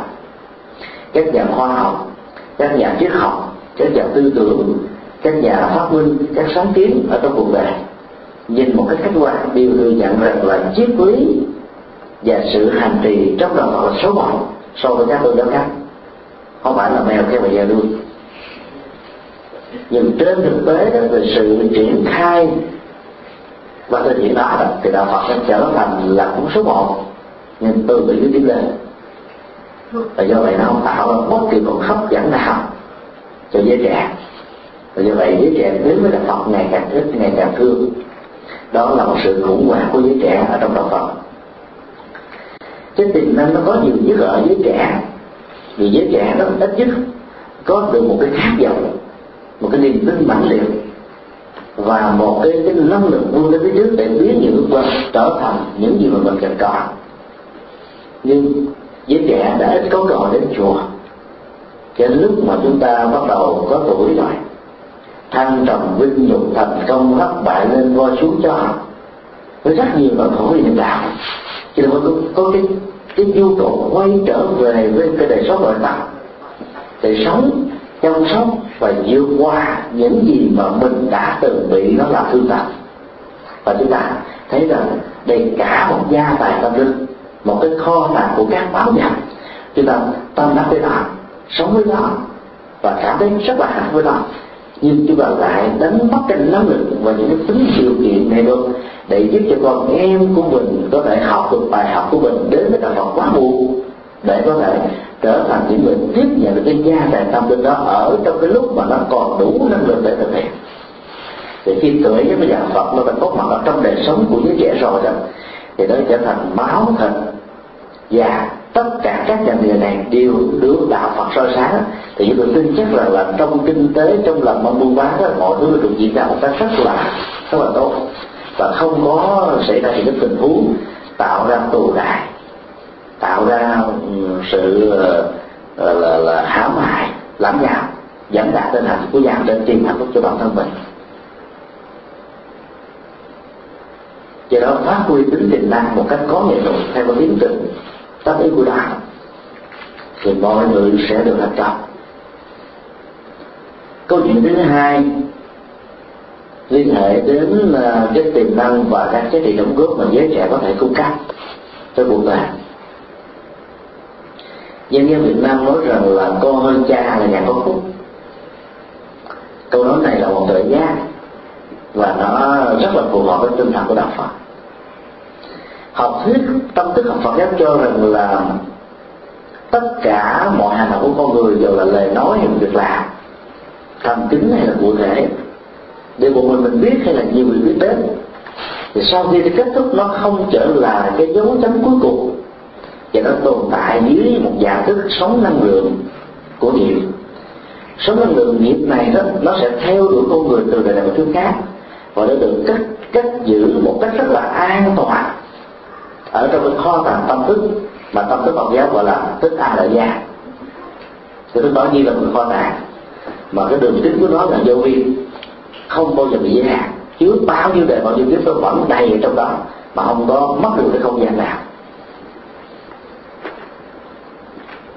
Thấy được rằng là các hạt giống tiềm năng nó nằm ở trong cái kho tàng như vậy đó, chúng ta mới biết được rằng là vấn đề ở chỗ là mở cửa cái kho tàng đó, thì tất cả các tiềm năng này sẽ trở thành hiện thực và chúng ta có thể vươn một cái tay là có thể đụng nó thích thở là có thể tiếp xúc được ta đi bước đứng nằm ngồi là có thể sống với đất được. Chứ không cần phải tìm chỉ bằng cái bụng bên đâu sạc do đó các cái tri thức của con người trải qua một đời kiếp đó, nó được tăng trưởng nó được ừ, giãn nở nó được nới rộng. Và do vậy đó thế hệ trẻ em của ngày hôm nay đầu thế kỷ 21 lại thông minh hơn nhiều lần so với thế hệ trẻ em của thế kỷ 20 và cứ như vậy chúng ta làm giàu về quá khứ. Và thỉnh thoảng chúng ta còn nói rằng là bây giờ con của tôi nó thông minh hơn tôi nhiều quá. Chứ ngày xưa tôi đâu biết gì thứ này như thế kia.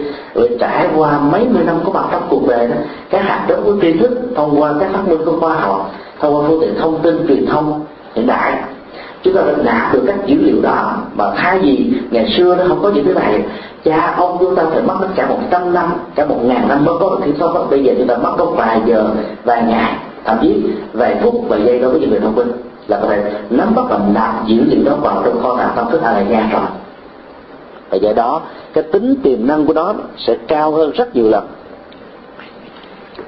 Bản chất của các tiềm năng đó, nó được diễn ra theo một cách thế đó và nó dựa vào môi trường điều kiện hoàn cảnh. Khi các yếu tố này nó diễn ra như một chất xúc tác đó thì những gì đã được gieo trồng ở trong tâm thức của chúng ta có điều kiện trở thành một hiện thực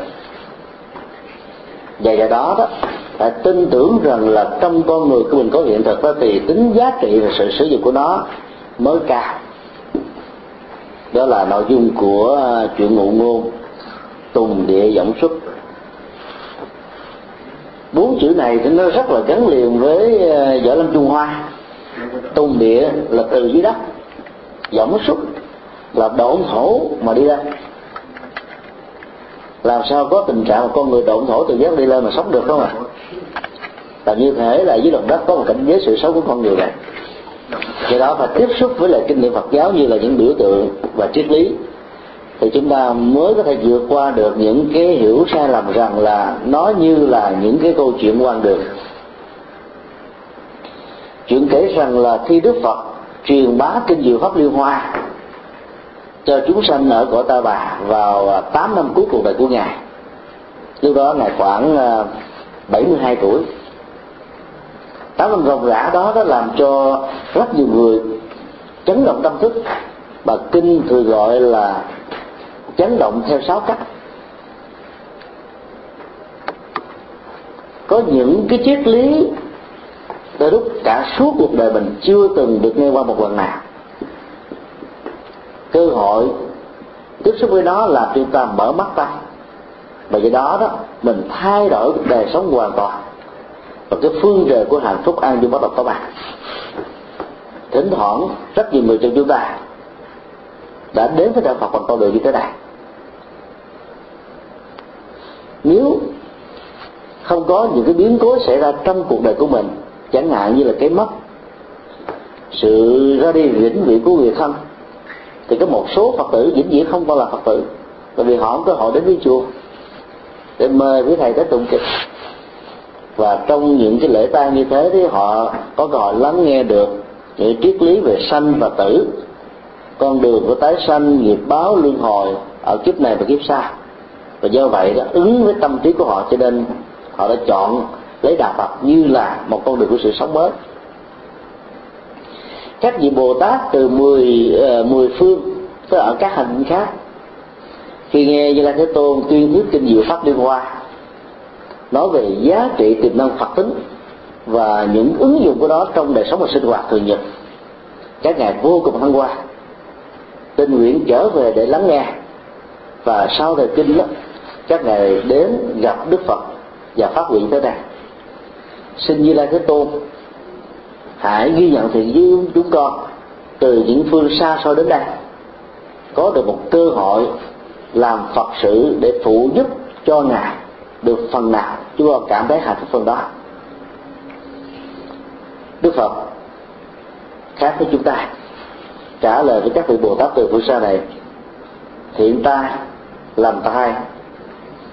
Như lai xin thừa nhận tất cả tấm lòng và thiện chí của các vị từ phương xa đến nhưng ở tại cõi ta bà của như lai vẫn có những con người có thể làm và làm thành công các công việc này. Đây là một triết lý rất là sâu sắc. Cái thiện chí của con người á, khi mình muốn thể hiện ra là mình muốn người ta phải đón nhận nó bằng tất cả tấm lòng. Và khi bị từ chối đó chúng ta có cảm giác rằng là mình bị tạt những gáo nước lạnh vào tấm mặt rằng chúng tôi không cần đến các ông chúng tôi không cần đến các à, các bà chúng tôi có thể tự làm đấy, chúng tôi. Và cái cái cái thức đông đo tính đến trong trường hợp này nó sẽ giúp cho chúng ta biết được rằng là cái sự dấn thân, cái thiện chí, tình nguyện để làm tất cả những việc cần làm trong cuộc đời này vì động cơ gì? Nếu câu trả lời là vì cái tôi, thì mỗi khi đối diện trước những cái lời từ chối như vậy, chúng ta có cảm giác là tạo một cáo rất lạnh và cái tôi đó bị băng giá giống như ở miền đông bắc hoa kỳ vào tháng 12, tháng 1 tất cả mọi thứ bị đều bị đóng băng. Và có nhiều thứ bị gãy bị hư do tính cách đóng băng này. Sử dụng cái tôi như là một yếu tố nó có thể tạo ra một cái hấp lực ngay ban đầu. Từ lúc chúng ta muốn giáo thăng làm một việc gì đó. Tại vì cái năng lực của cái tôi đó nó làm cho mình hồ hởi phấn chấn mạnh dạng dấn bước tới phía trước vậy lắm. Và thậm chí nó có thể gắn liền với cái tính chất rằng là mình là một con người đại lượng, rộng lượng, vân vân. Nhưng sự nấp ẩn của đó đó, với hình thức này sẽ làm cho mình khó nhận dạng ra cái động cơ thật sự của mình là vì cuộc đời, vì con người hay là vì cho chính bản thân mình. Dĩ nhiên là các vị bồ tát phát nguyện hộ trì và giúp đỡ những người truyền bá triết lý nhất phật thừa tức là tự giác giác ngộ có sẵn ở trong mọi con người, không vì cái mục đích và động cơ như chúng ta vừa nêu. Mà nó như một câu chuyện để chúng ta có thể phân tích, ứng dụng ra là trong cuộc đời thỉnh thoảng chúng ta có thể rơi vào tình huống đó. Và do vậy, chúng ta sẽ vẫy tay chào. Và khi vẫy tay chào rồi, chúng ta kéo bạn bạn hữu của mình đi luôn. Khi chỗ nào tiếp nhận chúng ta thì chúng ta kéo tất cả bạn hữu đến. Và khi chúng ta không hay lòng, chúng ta kéo hết tất cả đi và cứ như thế là cái tính chất của cái tôi ở trong phật sự nó sẽ biến phật sự trở thành ma sự. Đây là một cái điều mà chúng ta đã học được ở từ kinh diệu pháp chân hòa. Các vị bồ tát vẫn không có sân lòng và đảng trí tức là thử thách về cái tôi của như lai thế tôn. Các ngài nói rằng, bạch như lai thế tôn, chúng con vẫn kiên nhẫn chờ đợi. Nếu các vị tăng bồ tát, những vị mới phát tâm tại đây, làm và nỗ lực làm mà vẫn không thành công, thì xin ngài đừng bỏ cơ hội đó cho chúng con. Chúng con sẽ kiên nhẫn chờ đợi.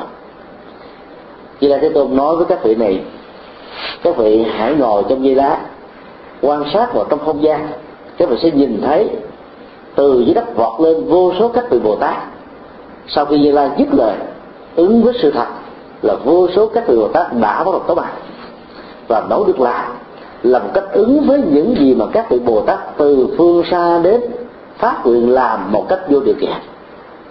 Và các ngài cảm thấy rất là hài lòng, vì những gì mình muốn làm đã được những con người ở tại phương sở này làm mà làm rất là thành công, với kết quả cao nhất về phương diện phật sự.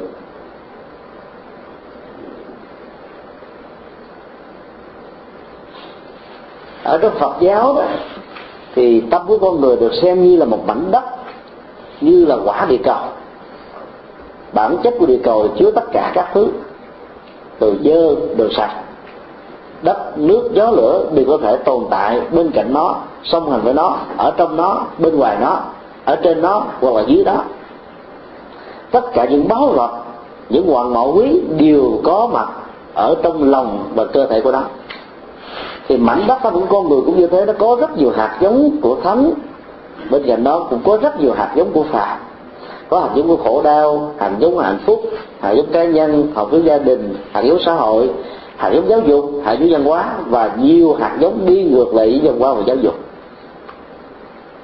cái nhu cầu cần thiết của một hành giả Phật giáo biến những ước mơ thành hiện thực là làm thế nào để sàng lọc các hạt giống không cần thiết cho nhu cầu hạnh phúc và phát huy những hạt giống tích cực ở trong mặt đất tâm thì cái tiến trình ước mơ đó, đó nó sẽ mang lại giá trị cho hiện thực. Chứ ước mơ mà không đông đo tính biến về nội dung và giá trị trong ứng dụng về hiện thực đó, thì sự có được của nó cũng đồng nghĩa như là sự hủy diệt. Bơm, đạn hạt nhân nguyên tử được sáng tạo như là những ước mơ về khám phá của khoa học nó đã trở thành như sự hủy diệt hiện thực vì mỗi khi ứng dụng chúng, cái chết tăng thương, chiến tranh hủy diệt, xuất hiện không chỉ ở đời này mà còn nhiều đời kiếp về sau. Cái ảnh hưởng của những sự phá hoại như thế đó, nó làm cho con người mất đến vài chục năm mà vẫn chưa khôi phục lại cái tình trạng bình thường đi trước khi nó được diễn ra. Rồi do vậy, cái tính sàng lọc, chọn lựa là một nhu cầu không thể thiếu. Giữa những cái hỗ trợ đó thuộc về bên ngoài. Và cái tiềm năng có sẵn ở trong mỗi con người đó, nó làm cho chúng ta phân vân đâm ra tính kiếm hàng ngàn giờ chấp nhận cái sự tiếp dự từ bên ngoài là chúng ta có ngay lập tức. Ví dụ nếu như lai cả tàu các vị tốt lắm đến đây từ phương xa các vị hãy dấn thân vào làm chúng tôi mở cả cái cõi tam thiên đại thế giới này cả cõi ta bà này như là một mảnh đất rất là phì nhiêu phong phú để cho các vị đầu tư các vị phát triển thì dĩ nhiên là cái việc đầu tư và phát triển đó nó diễn ra một cách rất là nhanh chóng. Như lần này, đức phật thấy rất rõ ở tại phương vị này vẫn có những con người có thể về phương diện thời gian. Chưa bằng được những gì đã được hoàn thiện ở từ phương xa tới. Nhưng về phương diện cứu cánh đó, hai cái chỉ là một. Vấn đề khác nhau là khai thác và sử dụng phương pháp luận để biến nó trở thành một hiện thực.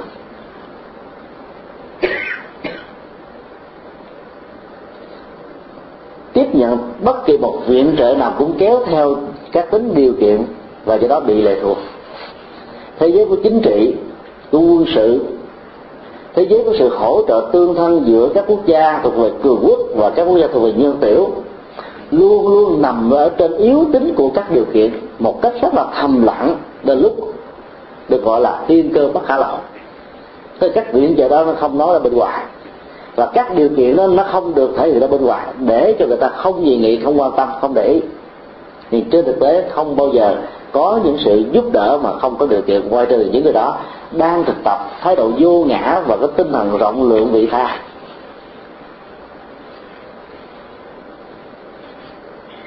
Do đó, đứng trước một sự cân đo giữa tiếp nhận viện trợ và một cái là khai thác từ những gì mình có đó, thì con người phải vượt qua được cái thách đố đầu tiên đó là tính thời gian.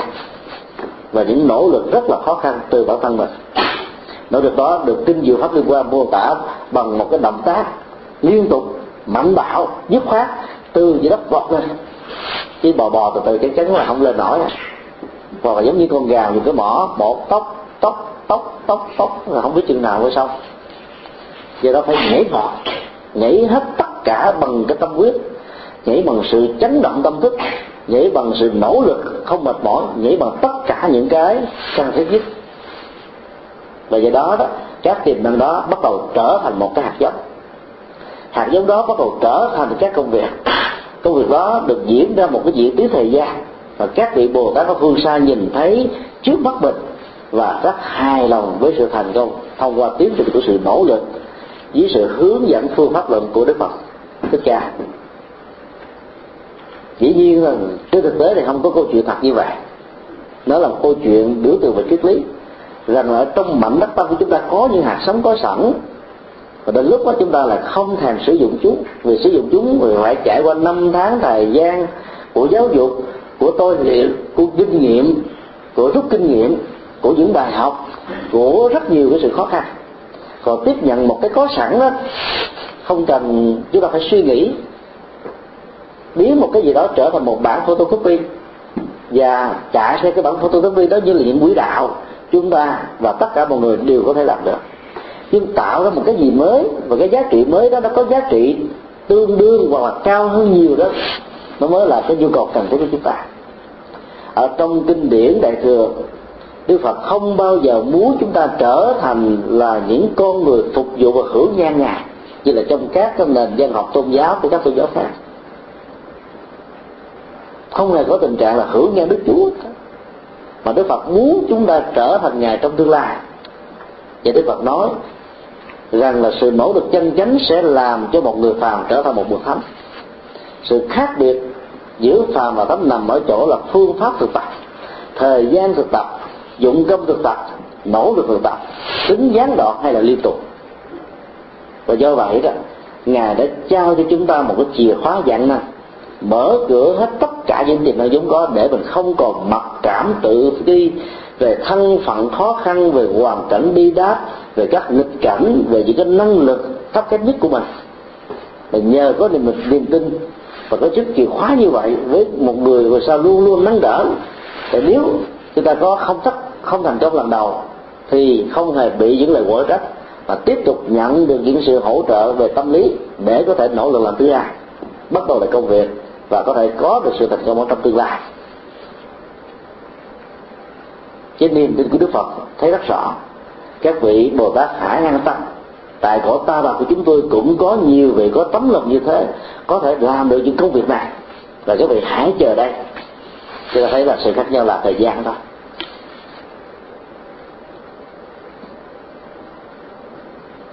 Dùng tốc bất đạt là một trong những cái chìa khóa giúp cho chúng ta vượt qua được những cái khó khăn về nỗi ám ảnh rằng là mình sẽ không thành công nếu mình không làm một cách nhanh chóng.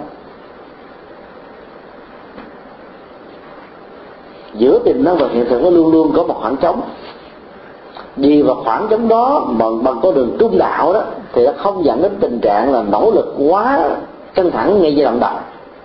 Và tàn tàn ở giai đoạn giữa, bỏ cuộc ở giai đoạn cuối.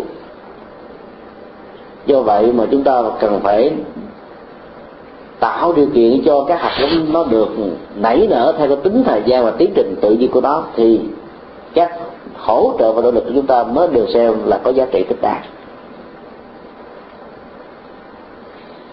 Lựa chọn những cái có sẵn thì rất là dễ. Và do đó, vĩnh viễn về sau chúng ta sẽ trở thành là những người nô lệ. Nô lệ theo những phương pháp có sẵn và không bao giờ có cơ để phát minh ra những cái mới. Và đoạn này đức phật tin rằng là trong cái tính tiềm năng, nó có những yếu tố có thể hay hơn vì người đi sau có cơ hội học được những điều về các giá trị, các thành quả của những thầy đi trước. Do vậy mà họ có thể rút ngắn được cái thời gian thông qua chủ kinh nghiệm, thông qua con đường giáo dục thông qua phong tục tập quán và văn hóa tích cực. Do đó đó, học theo tinh thần của kinh diệu pháp liên hoa, thì giới trẻ, và nói chung con người, sẽ có được một niềm tin rất là vững chãi rằng là mọi thứ mình có thể làm được. Vấn đề ở chỗ là mình móc ra thì cái kho tàng tâm thức như thế nào để cho cái yếu tố đó nó trở thành là cái người đồng hành với mình trong cuộc sống.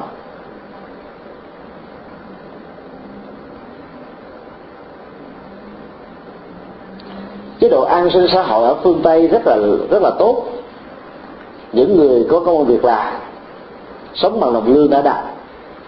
Những người không có công việc làm, do khiếm khuyết về bệnh tật, hoặc là do bị trở ngại trong cái tiến trình làm ăn, có thể thất bại. Họ vẫn không thể nào chết, mà họ vẫn luôn luôn có thể có được sự hỗ trợ cần thiết để tồn tại ở trong một xã hội như thế này. Chứ nếu như mà mình chỉ nỗ lực mà nương vào trong những cái hỗ trợ về về an sinh không đó, thì chúng ta sẽ không bao giờ trở thành những triệu phú và tỷ phú. Chúng ta vẫn có thể còn sống, không sao hết à nhưng mà trở thành triệu phú và tỷ phú thì phải nỗ lực làm rất là nhiều. Cái đây hai, tuần khi có mặt tại San Jose, chúng tôi tiếp xúc với một gia đình phật tử ờ, thuộc về hàng triệu phú. Hai vợ chồng làm mấy mươi năm, kể từ khi du học tại Hoa Kỳ trước năm 75 và bây giờ bà bà không muốn làm nữa. Vì bà nói rằng là làm nhiều năm rồi tiền bạc đã dư thừa năm bảy căn nhà nội lấy cái tiền lãi trong ngân hàng không làm được thì còn không hết. Giờ làm chi cho nó bà cái thứ hai đó, hai người làm lương như thế này, thì tiền thuế ăn cũng hết rồi. Cho nên thà một người làm mọi người ở nhà, để lo công việc, lo tu tập, lo tụng kinh bái sám thì có phú phước nhiều hơn chứ tôi nói rằng là nghĩ như vậy là chúng ta mới nghĩ được cái tính hiện thời của nhân quả. Mà không thấy được cái giá trị của nhân quả, nó không phải là chỉ ở thời gian hiện tại mà nó còn ở trong tương lai. Cái thứ hai nữa là cái yếu tính của sự ờ, tương thân tương trợ về phương diện an sinh xã hội đó, nó được thực hiện một cách rất là tự động trong cái chế độ đóng thuế cho các quốc gia mà việc sử dụng nó đó, cho những nhu cầu an sinh xã hội một cách rất là nghiêm túc để làm cho chúng ta có thể có phước báo rất nhiều mà chúng ta không hay mặc dù bây giờ mình không làm, mình vẫn không chết. Tại vì cái năng lực làm của mình trước đây nó giúp cho mình tồn tại nhiều hơn. Nhưng tiếp tục tồn tại trong việc làm để tạo ra thêm nhiều nguồn tài sản, mặc dù mình đóng thuế hết, hoặc là có thể bảy chục phần trăm từ cái cái cái cái cái nguồn ờ, tiếp thu này, vẫn không phải là tình trạng bị mất mà nó không bị uống tiếc uống tiếc gì cả cho nên theo tinh thần của bố thí đó, thì những người đóng tiền thuế ở những xã phương tây đang là những người từ thiện, đang là những nhà hảo tâm, đang là những người tạo phước báo mà mình không biết. Vậy đó chỉ cần thay đổi thái độ thôi. Cho đến những cái giờ, giây phút mà những ngày mà từ thế bắt đầu chuyển vào trong ờ, cái cơ quan của chính phủ đó, thì chúng ta phải khởi lên một cái tâm quan nghĩ rằng là mình đang làm công tác bố thí và cúng dường chứ lúc đó đừng có béo mặt, nhăn nhò, nhăn nhó chân thẳng rằng phải mà. Tôi không có đóng 35 cho đến 45 phần trăm tiền thuế này, thì tôi đã có thể giúp cho chùa Trúc Lâm trả được 100 ngàn đô. Thì chùa chỉ còn thiếu chừng 900 ngàn đô.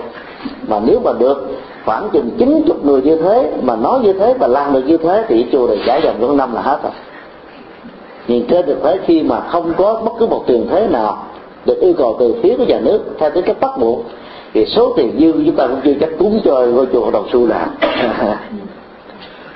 cái tâm con người nó thường thường nó có thói quen là khi có ai tác động, mời gọi, và nó làm cho mình cảm thấy động lòng, hoặc là mình thấy có một cái nhu cầu gì đó thì mình mới có đầu phát bằng bình thường nên mình không có muốn đá đồng gì tới nói cho nên cứ sống theo cái cái thói quen của nền văn hóa này, và biết dụng tâm theo tính cách bồ tát đạo của phật giáo đại thừa thì chúng ta từ hàng ngày, hàng giờ, hàng phút trôi qua với công việc đóng thuế là chúng ta đang làm phúc báo đang làm những công việc rất là có giá trị cho chế độ an sinh xã hội. Vì cái số tiền đó hỗ trợ cho giáo dục, hỗ trợ cho đường xá, hỗ trợ cho người già, hỗ trợ cho người bệnh tật, hỗ trợ cho những người thất nghiệp. Có nhiều người nói, tôi làm bằng sức lực của tôi mất mớ gì phải hỗ trợ cho những người khác, tại sao phải bắt công như vậy? Vì tấm lòng của họ bị chai. Ai dám bảo rằng là trong tương lai mình tỉnh thọ không lâm vào những hoàn cảnh khó khăn. Dĩ nhiên là trong lúc làm việc thiện thì người phật tử đó cần phải phát tâm với niềm quan hỷ to lớn. Sau khi làm xong rồi lại cũng quá tâm quan hỷ một cách tương tự và không hề có bất kỳ một mưu cầu rằng là nhờ việc làm này tôi sẽ có phước báo, tôi sẽ có cái này, cái nọ trong tương lai. Thì cái quả của nó cũng diễn ra một cách tương tự như vậy. Cho tâm trạng nó sẽ làm cho giá trị của hành động đó lớn hay là nhỏ. Và do đó hành giả Phật giáo phát huy cái tâm lượng lớn trong những việc làm làm như thế này thì giá trị công đức của nó sẽ cao hơn mặc dù mình không hề có những ước muốn.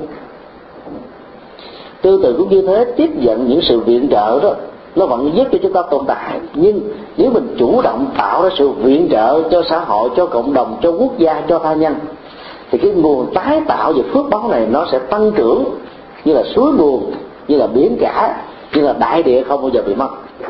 Thì như thế đó chúng ta sẽ sử dụng nó một cách lâu dài hơn. Nếu tiền tạo tiền thông qua nghệ thuật của kinh tế, thì phước báo tạo ra phước báo thông qua nghệ thuật dụng tâm và do vậy đó, sử dụng những cái mà nó thuộc về nỗ lực của mình. Và tính nỗ lực đó, nó sẽ tạo ra cái đường bền trong ờ, cái sự chi dụng. Chúng ta thấy hàng ngày, hàng giờ trôi qua, con người của mình trở nên là rất là có giá trị. Và do vậy đó, năng động cho đến giờ phút cuối của cuộc đời trong các việc lập lại. Và giáo hoàng xã hội sẽ làm cho mình có tuổi thọ nhiều hơn. Còn ai cảm thấy rằng là đến cái tuổi khu 65 trở lên, mình già nua mình cần phải dưỡng già mình kêu là an phận, không thành làm gì hết á. Thì bắt đầu cái phước nó càng ngày càng giảm đi. Vì lúc đó mình trở nên trở thành một người hiểu hưởng thụ rồi và hưởng thụ trong tuổi già đó, nó có sướng gì đâu. Có hưởng là hưởng trong tuổi trẻ, mà tuổi già ăn rất ít, ngủ rất ít. Nhưng mà khuynh hướng người ta lại nghĩ rằng là cái tuổi già là tự hưởng thụ. Tuổi già theo Phật giáo phải là cái tuổi mà làm phước báo nhiều hơn. Tại vì mình tạo một cái hành trang mở ra một cái tài khoản công đức vô hình trong tương lai. Và cái đó nó đi theo mình.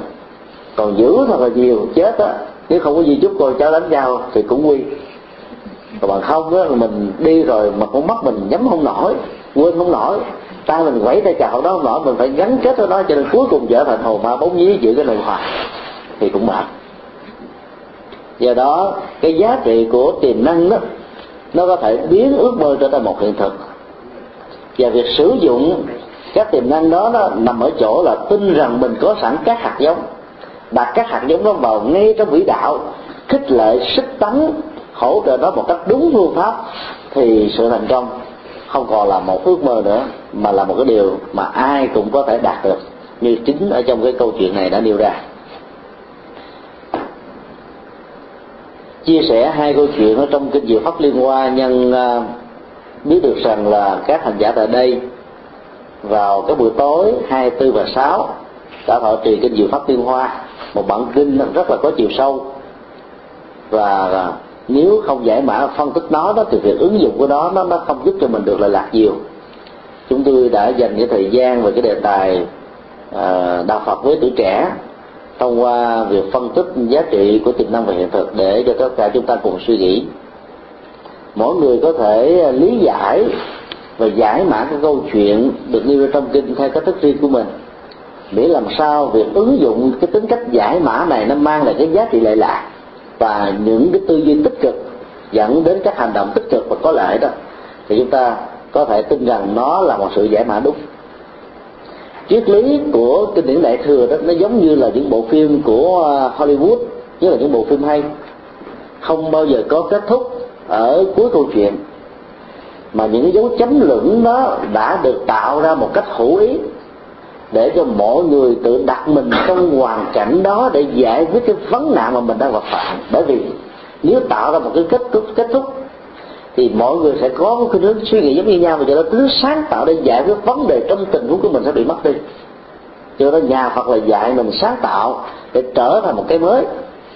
Các đức Phật ở trong Phật giáo là vô số, vô lượng, vô biên. Và nó là nền tảng của chủ nghĩa đa nguyên chủ nghĩa sáng tạo, chủ nghĩa không nhân bản những cái có sẵn, theo những lối mòn đường cũ.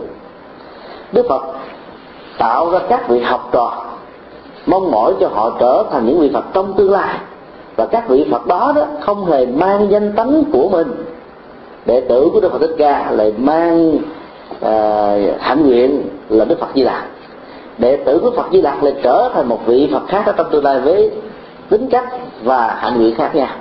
Và cứ như thế con đường của sáng tạo phát huy này nó nó sẽ làm cho cái cái cái, cái giá trị hết sức là là phong phú và dồi dào.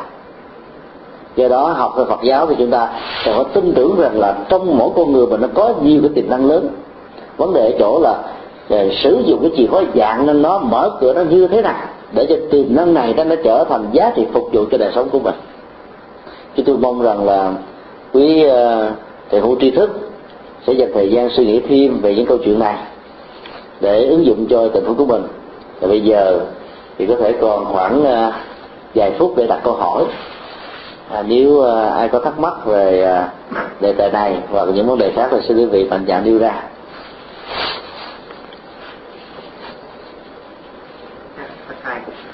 À, con thì không có truyền kinh pháp hoa nhưng có đọc và làm thì à, đa phần thì lúc mà đọc kinh pháp hoa thì mình tưởng tượng ra. Ví dụ như hóa hình hoặc là đường để bổn sức.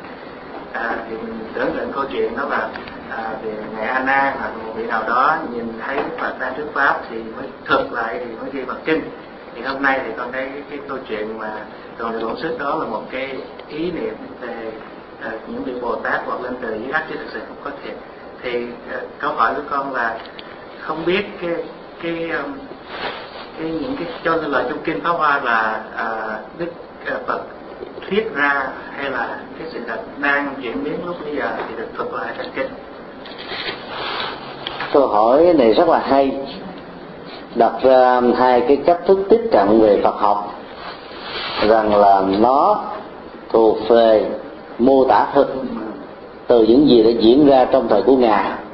Và được ngài hôm nay từ thuật lại qua hình thức kinh mà chúng ta đọc ngày hôm nay.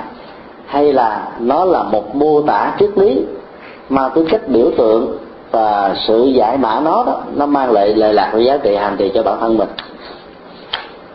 Thì tùy theo cái cách thức chúng ta tiếp cận mà chúng ta có thể chọn cái giá trị lý giải vấn đề nó từ góc độ một hay từ góc độ hai đến với Phật giáo bằng cái niềm tin ờ, của tín ngưỡng đó. Thì chúng ta sẽ hiểu theo nghĩa đen và chữ trắng. Tất cả các mô tả đó là mô tả về thực thì chúng ta vẫn có được những giá trị về thực còn tiếp xúc đó với cái giá trị biểu tượng và triết lý đó thì nó vẫn có giá trị về biểu tượng và triết lý. Và hai yếu tố này đó, nó dẫn đến hai cái cái cấp độ giá trị khác nhau. Bản thân chúng tôi thì ờ, có khuynh hướng và thường khuyến khích tất cả mọi người là tiếp xúc với bản kinh đại thừa đó từ góc độ thứ hai, tức là giải mà nó từ biểu tượng về triết lý. Vì cái yếu tố thứ nhất là tiếp xúc bằng cái văn bản thực, về văn bản học đó, là phần lớn chúng ta đã làm rồi. Thông qua nghi thức tụng niệm hành trì, hoặc là mỗi người có thể đọc tới đâu hiểu tới đó. Còn cái cách lý giải thứ hai đó, nó lại mang cái cách là ứng dụng và cái tính ứng dụng đó, đó nó sẽ làm cho mình không còn những vấn nạn rằng là cái này là huyền thoại cái này là có thật hay là cái này giữa huyền thoại và có thật vân vân. Ví dụ làm thế nào để chúng ta có thể lý giải được rằng là các vị bồ tát nó từ dưới đất vọt lên. Và cái thân phận của các vị bồ tát này sinh ra từ đâu? Nhà cửa ở đâu? Cơ sở ở đâu? Rồi làm sao mà có thể có từ dưới đất đó? Trước khi có từ dưới đất đó là cái gì? Hàng loạt những câu hỏi kéo theo sau nữa và để giải quyết các câu hỏi đó, đó thì cái nội dung chính về triết lý về tính tiềm năng vốn có ở trong mảnh đất tâm của mình nó bị quên đi. Cho nên nó là trong tình huống cái câu chuyện này đó là nó mang tính cách biểu tượng và triết lý nhiều hơn. Và dĩ nhiên đó là ở trong nội dung của kinh pháp qua chúng ta thấy là yếu tố mô tả kể chuyện về những cái mà diễn ra nó vẫn là sự thật.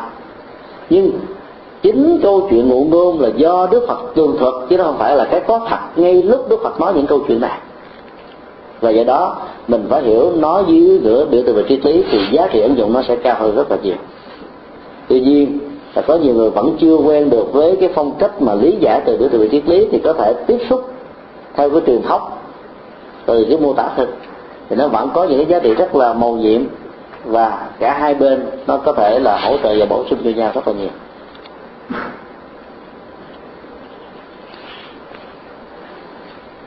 thưa thầy cho con hỏi câu hỏi ngồi lại cái bài pháp mà thầy của thuyết pháp. Có nghĩa là trong à, cái bài pháp hồi thầy à, giảng thì con không có gì nghi vấn cho nên con hỏi thì có thể con hỏi một à, câu hỏi thưa thầy à, thật là một duyên lành và vinh hạnh cho chúng con và đại chúng các bạn đồng đạo tràng hôm nay được đón tiếp và gặp gỡ thầy. Đây cũng là một duyên may là thầy đã ban cho chúng con một uh, pháp thoại rất là có ý nghĩa và rất hay à, chúng con uh, được biết thầy là một uh, uh, thành viên trong uh, hội Phật giáo quốc tế và thầy cùng hội Phật giáo quốc tế sẽ tổ chức đại lễ tam hợp uh, vào năm 2008 tại uh, Việt Nam, ở Sài Gòn Việt Nam. À, thưa đại chúng chúng ta tặng cho thầy một đàn pháo tay. Coi như là thưa thầy thì à, câu hỏi của con như thế này. À, từ trước đến nay đó chính quyền cộng à, sản à, rất khe các về vấn đề tôn giáo. À, họ cho những tông tôn giáo và họ độ tổ chức có giới hạn và theo ý muốn của họ. À, thưa thầy trong à, cái đại lễ tâm hộp à, sẽ tổ chức tại Sài Gòn năm 2008 đó theo như thầy thầy nghĩ có gặp khó khăn và trở ngại gì trong vấn đề tổ chức tại Việt Nam không thầy? Đại lễ Tam Hợp là cái lễ tưởng niệm Đức Pha Đức Phật Thích Ca đản sanh thành đạo và lập niết bàn nó là một khái niệm được Phật giáo Nam Tông sử dụng vì ở trong Phật giáo Bắc Tông đó, thì ba ngày này được diễn ra vào ba cái ngày khác nhau cho nên chúng ta quen dùng cái ngày rằm tháng tư đó, là cái ngày Phật đản. Cho vì đó đó theo truyền thống đó, thì đó là ngày tam hợp vì ba sự kiện đó của đức phật diễn ra cùng một ngày. Lễ tam hợp được Liên Hợp Quốc thừa nhận vào ngày 15 tháng 12 năm 1999 khi à, có trên 34 quốc gia đương đơn yêu cầu Liên Hợp Quốc thừa nhận ngày đó như là ngày quốc tế của tôn giáo và văn hóa. Hội nghị của đại hội đồng liên hợp quốc đã công bố điều đó và yêu cầu tất cả các trụ sở của liên hợp quốc tại new york và nhiều của trung tâm ở các khu vực đồng loạt tưởng niệm ngày lễ tam hợp kể từ ngày năm năm 2001 trở đi. Mặc dù có chưa như thế cho đến năm một ờ, năm 2004 cho đến 2007 đó nó mới được liên tục diễn ra tại vương quốc uh, vương quốc Thái Lan một quốc gia mà đạo Phật là quốc gia.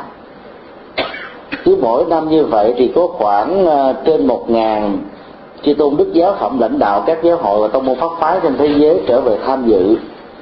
Và người địa phương tham dự là trên dưới ba chục ngàn người tại thủ đô Bangkok, đặc biệt là tại trung tâm Phật giáo thế giới ở Buddha Thom đó là một cái nỗ lực rất là đáng mừng, như là sự nối kết tất cả mọi dự dị việc của Phật giáo đến với nhau để chia sẻ những kinh nghiệm trên cơ sở đó phát triển Phật giáo trong thế kỷ 21 sau nhiều nỗ lực thì um, giáo sư ờ, Lê Đình Tháp và bản thân chúng tôi đã um, thuyết phục được ban tổ chức quốc tế cho phép Việt Nam tổ chức đại lễ Phật đản Liên Hợp Quốc và chính phủ Việt Nam là là nước tăng ca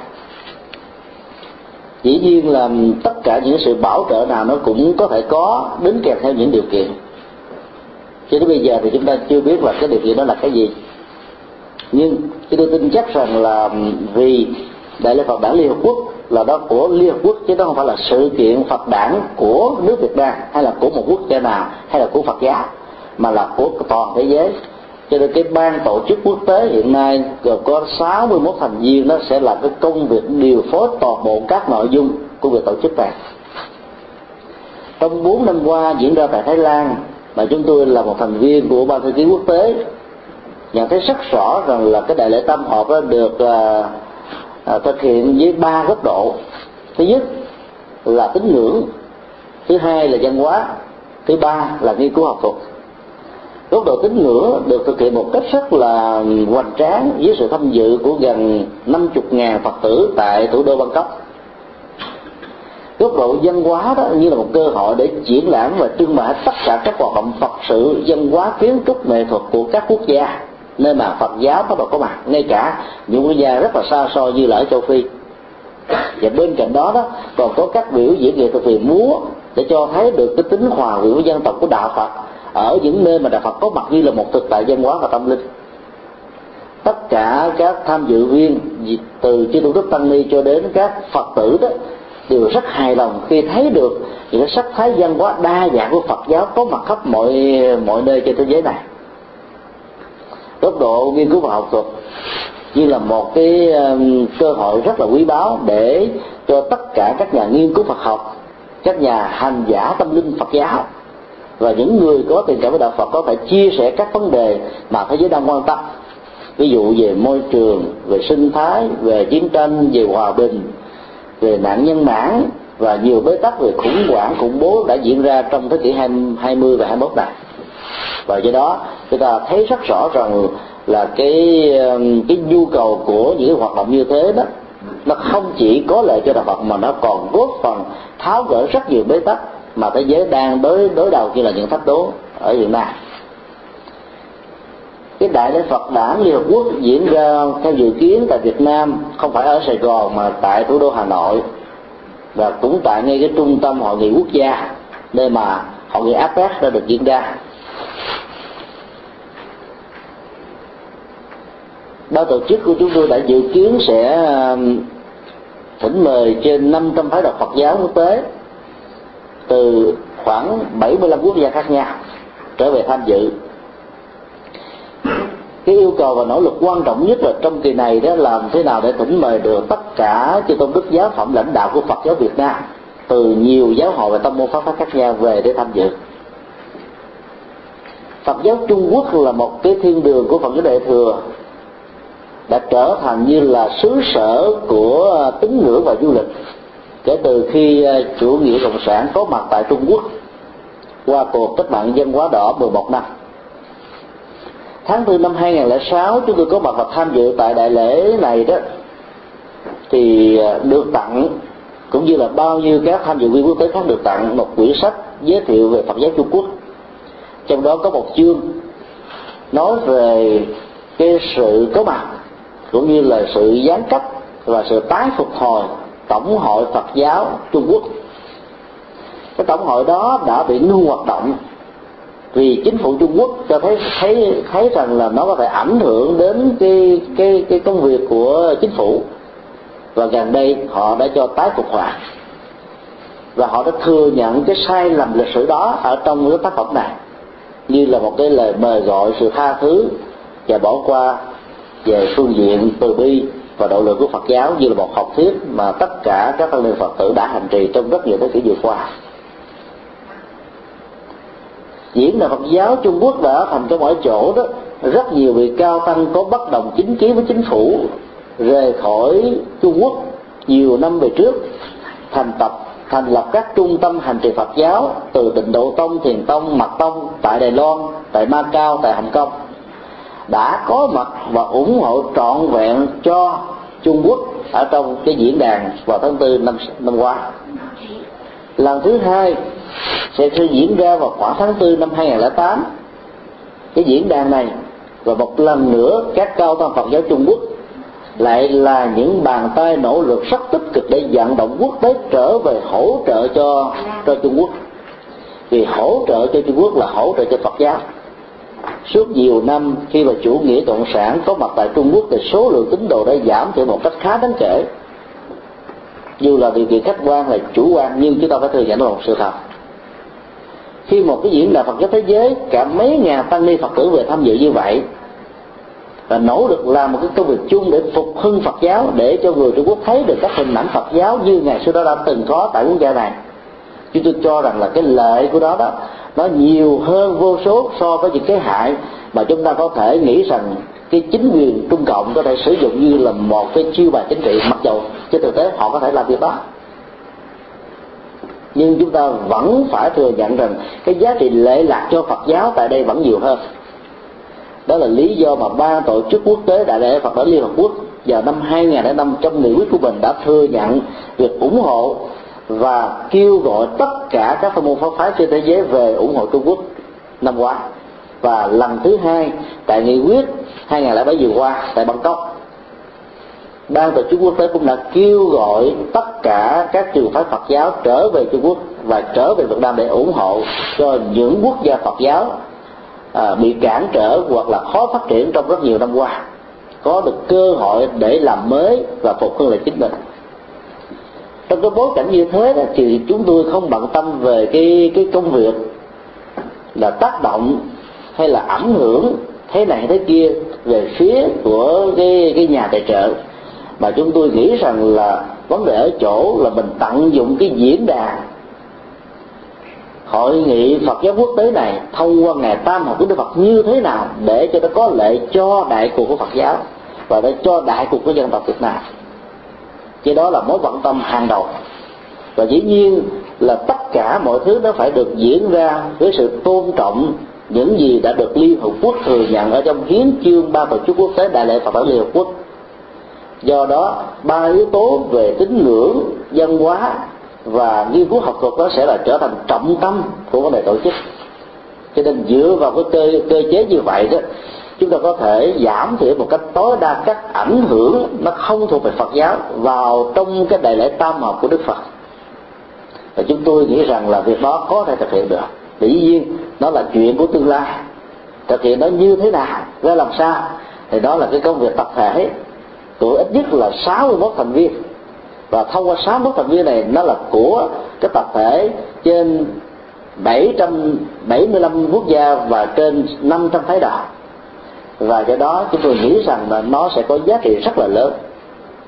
Loại trừ hết tất cả những khả năng bị ảnh hưởng thế này thế kia, thì cái đại cuộc của Phật giáo và đại cuộc cho dân tộc Việt Nam trong thông qua việc tổ chức đại lễ Phật đó vẫn là nhiều hơn, rất là nhiều lần.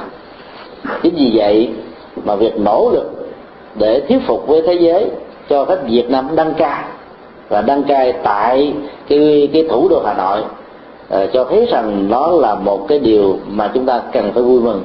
Và rất là mong tất cả mọi người quan hỷ với niềm vui đó để có thể trở về ủng hộ cho Phật giáo Việt Nam làm lệ và làm mới cái mối quan hệ của chúng mình. Và nó như là một cơ hội mà Phật giáo Trung Quốc đã làm thành công nói vòng tay lớn, Phật giáo năm cho bốn bể của Trung Quốc đã trở thành như là hiệp nhất.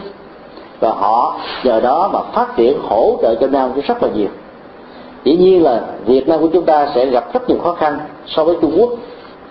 Bởi vì đó, kể từ khi cái tổng hội Phật Trung Quốc không còn có cái cái tư cách pháp lý để tồn tại đó, thì nó không có một cái giáo hội nào khác được thành lập và do đó, cái mâu thuẫn về ý thức hệ giáo hội nó không khó, như là trong tình huống của đất nước Việt Nam.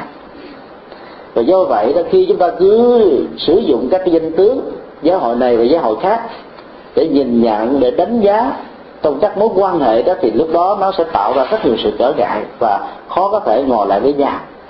Chúng ta hãy lấy cái đại thể của Phật giáo là mỗi tu sĩ và mỗi người Phật tử chỉ đội trên đầu tam bảo, tức là đội Phật, đội Pháp và đội Tăng tất cả các chiếc bóng cối hay chiếc bóng sắt đó, nó không phải là trọng tâm sự tôn thờ của chúng ta.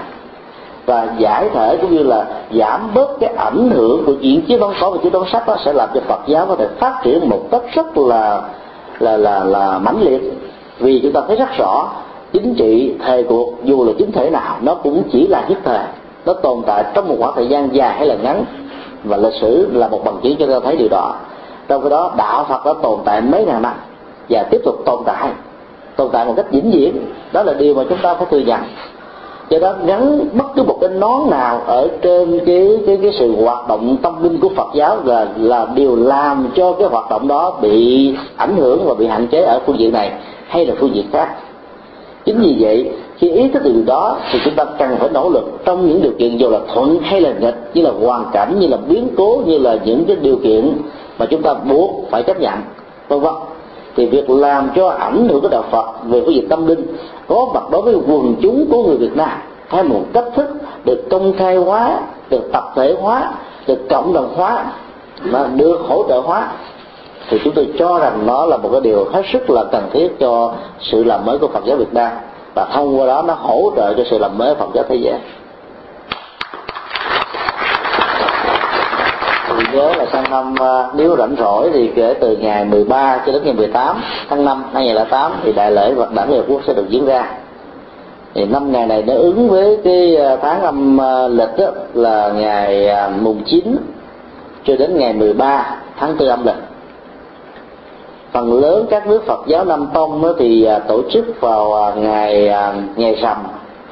Còn các nước Phật giáo Bắc Tông tổ chức ngày mùng 8 tháng 4 cho nên chúng ta tổ chức vào ngày à, ngày mùng chín là để cho các nước bắc tông đó sau khi hòa tất việc à, tắm lễ phật rồi đó thì có thể tham dự suốt mấy ngày liền. Còn các phái đạo phật giáo nam tông đó thì họ có thể xê xích ngày với nhau một hay là hai ngày sau đó không có trở ngại. Vì cái kinh nghiệm bốn lần tổ chức tại thái lan đã cho thấy. Do đó rất là kính mong toàn thể quý vị nếu có cơ hội có thể mình đăng ký cái ngày nghỉ uh, nghỉ hè vào cái thời điểm đó để cùng tham dự. Thì sự tham dự này nó sẽ hỗ trợ rất là nhiều. Và dự kiến thì ban tổ chức sẽ có một cái khóa tu dành cho người phương tây với số lượng người tham dự là 500 vị diễn ra một tuần lễ trước khi đại lễ Phật đản được diễn ra.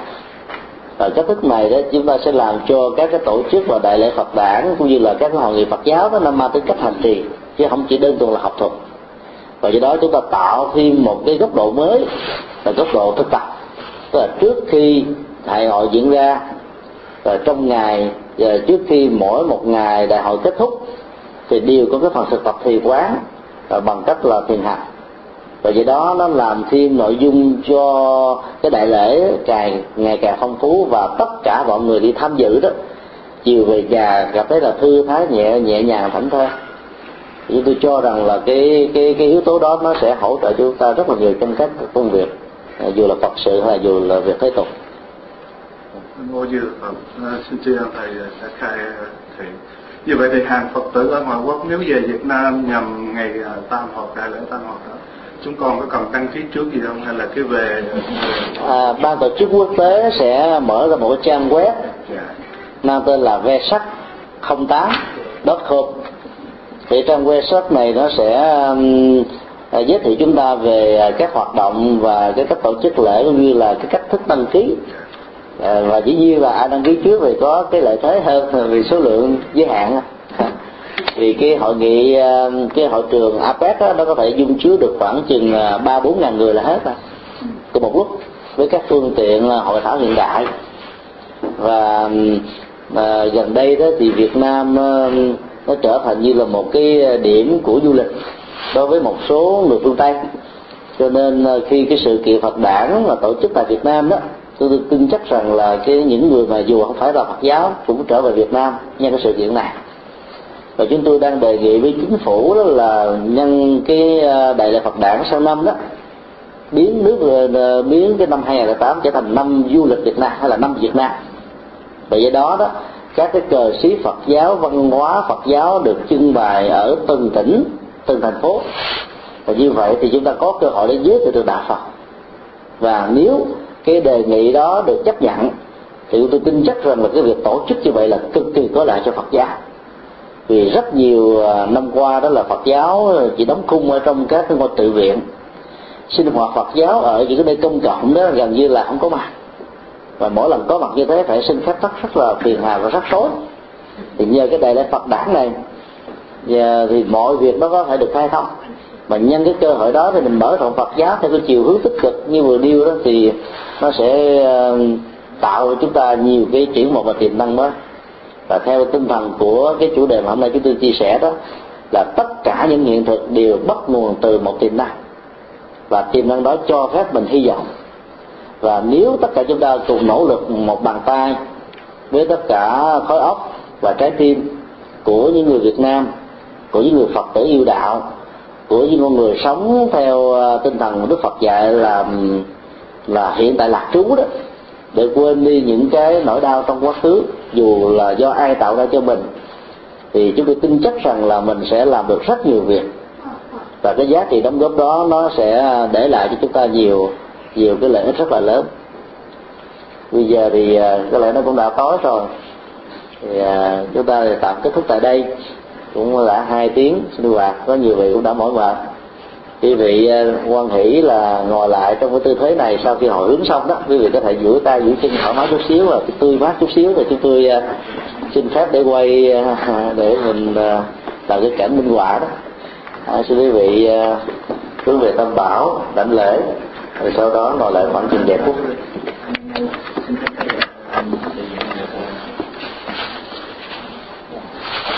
Nam mô Bổn sư Thích Ca Mâu Ni Phật. Kính bạch chư đại đức. Kính thưa quý đạo hữu, con được phép thay mặt quý Phật tử chùa Trúc Lâm Chicago nói riêng và quý Phật tử vùng Chicago nói chung có mặt hôm nay. Xin cảm niệm ân đức của đại đức. Đại đức đã dành thời gian quan lâm thăm chùa Trúc Lâm và ban cho chúng con một thầy pháp thật vô cùng quý báu để giúp cho các quý Phật tử ở đây tinh tấn trên bước đường tu học.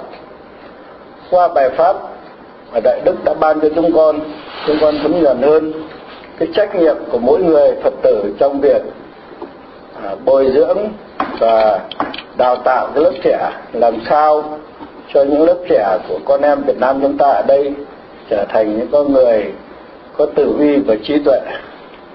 Thì đó là cái nhiệm vụ của chúng con. Và đồng thời cũng rất thuận lợi bởi vì chùa Trung Lâm với một gia đình Phật tử đã lớn mạnh hơn 10 năm nay.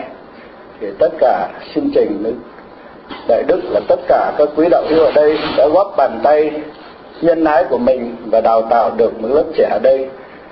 À, đã có một uy tín rất lớn cho cái vùng Trung Tây Hoa Kỳ này. Chúng con không biết nói gì, chỉ biết mong rằng chúng con sẽ được nhiều nhân duyên hơn nữa trong những thời gian khác Đại Đức sẽ qua lại thăm chùa và ban cho chúng con những thời pháp khác nữa. Chúng con xin nguyện tinh tấn trên bước đường tu học, tập từ bi hành hỷ xả, sáng cho người thêm niềm vui, và chiều giúp người bất khổ. Và chúng con xin ngưỡng chúc Đại Đức pháp thể khang an, đem ánh đạo vàng truyền khắp nơi nơi, để cho thiên hạ người người biết đường chánh đạo sáng ngời mà đi. Xin cảm niệm ân đức của đại đức. Nam mô bổn sư thích ca mâu kính mời tất cả đứng lên để đảnh lễ tam bảo.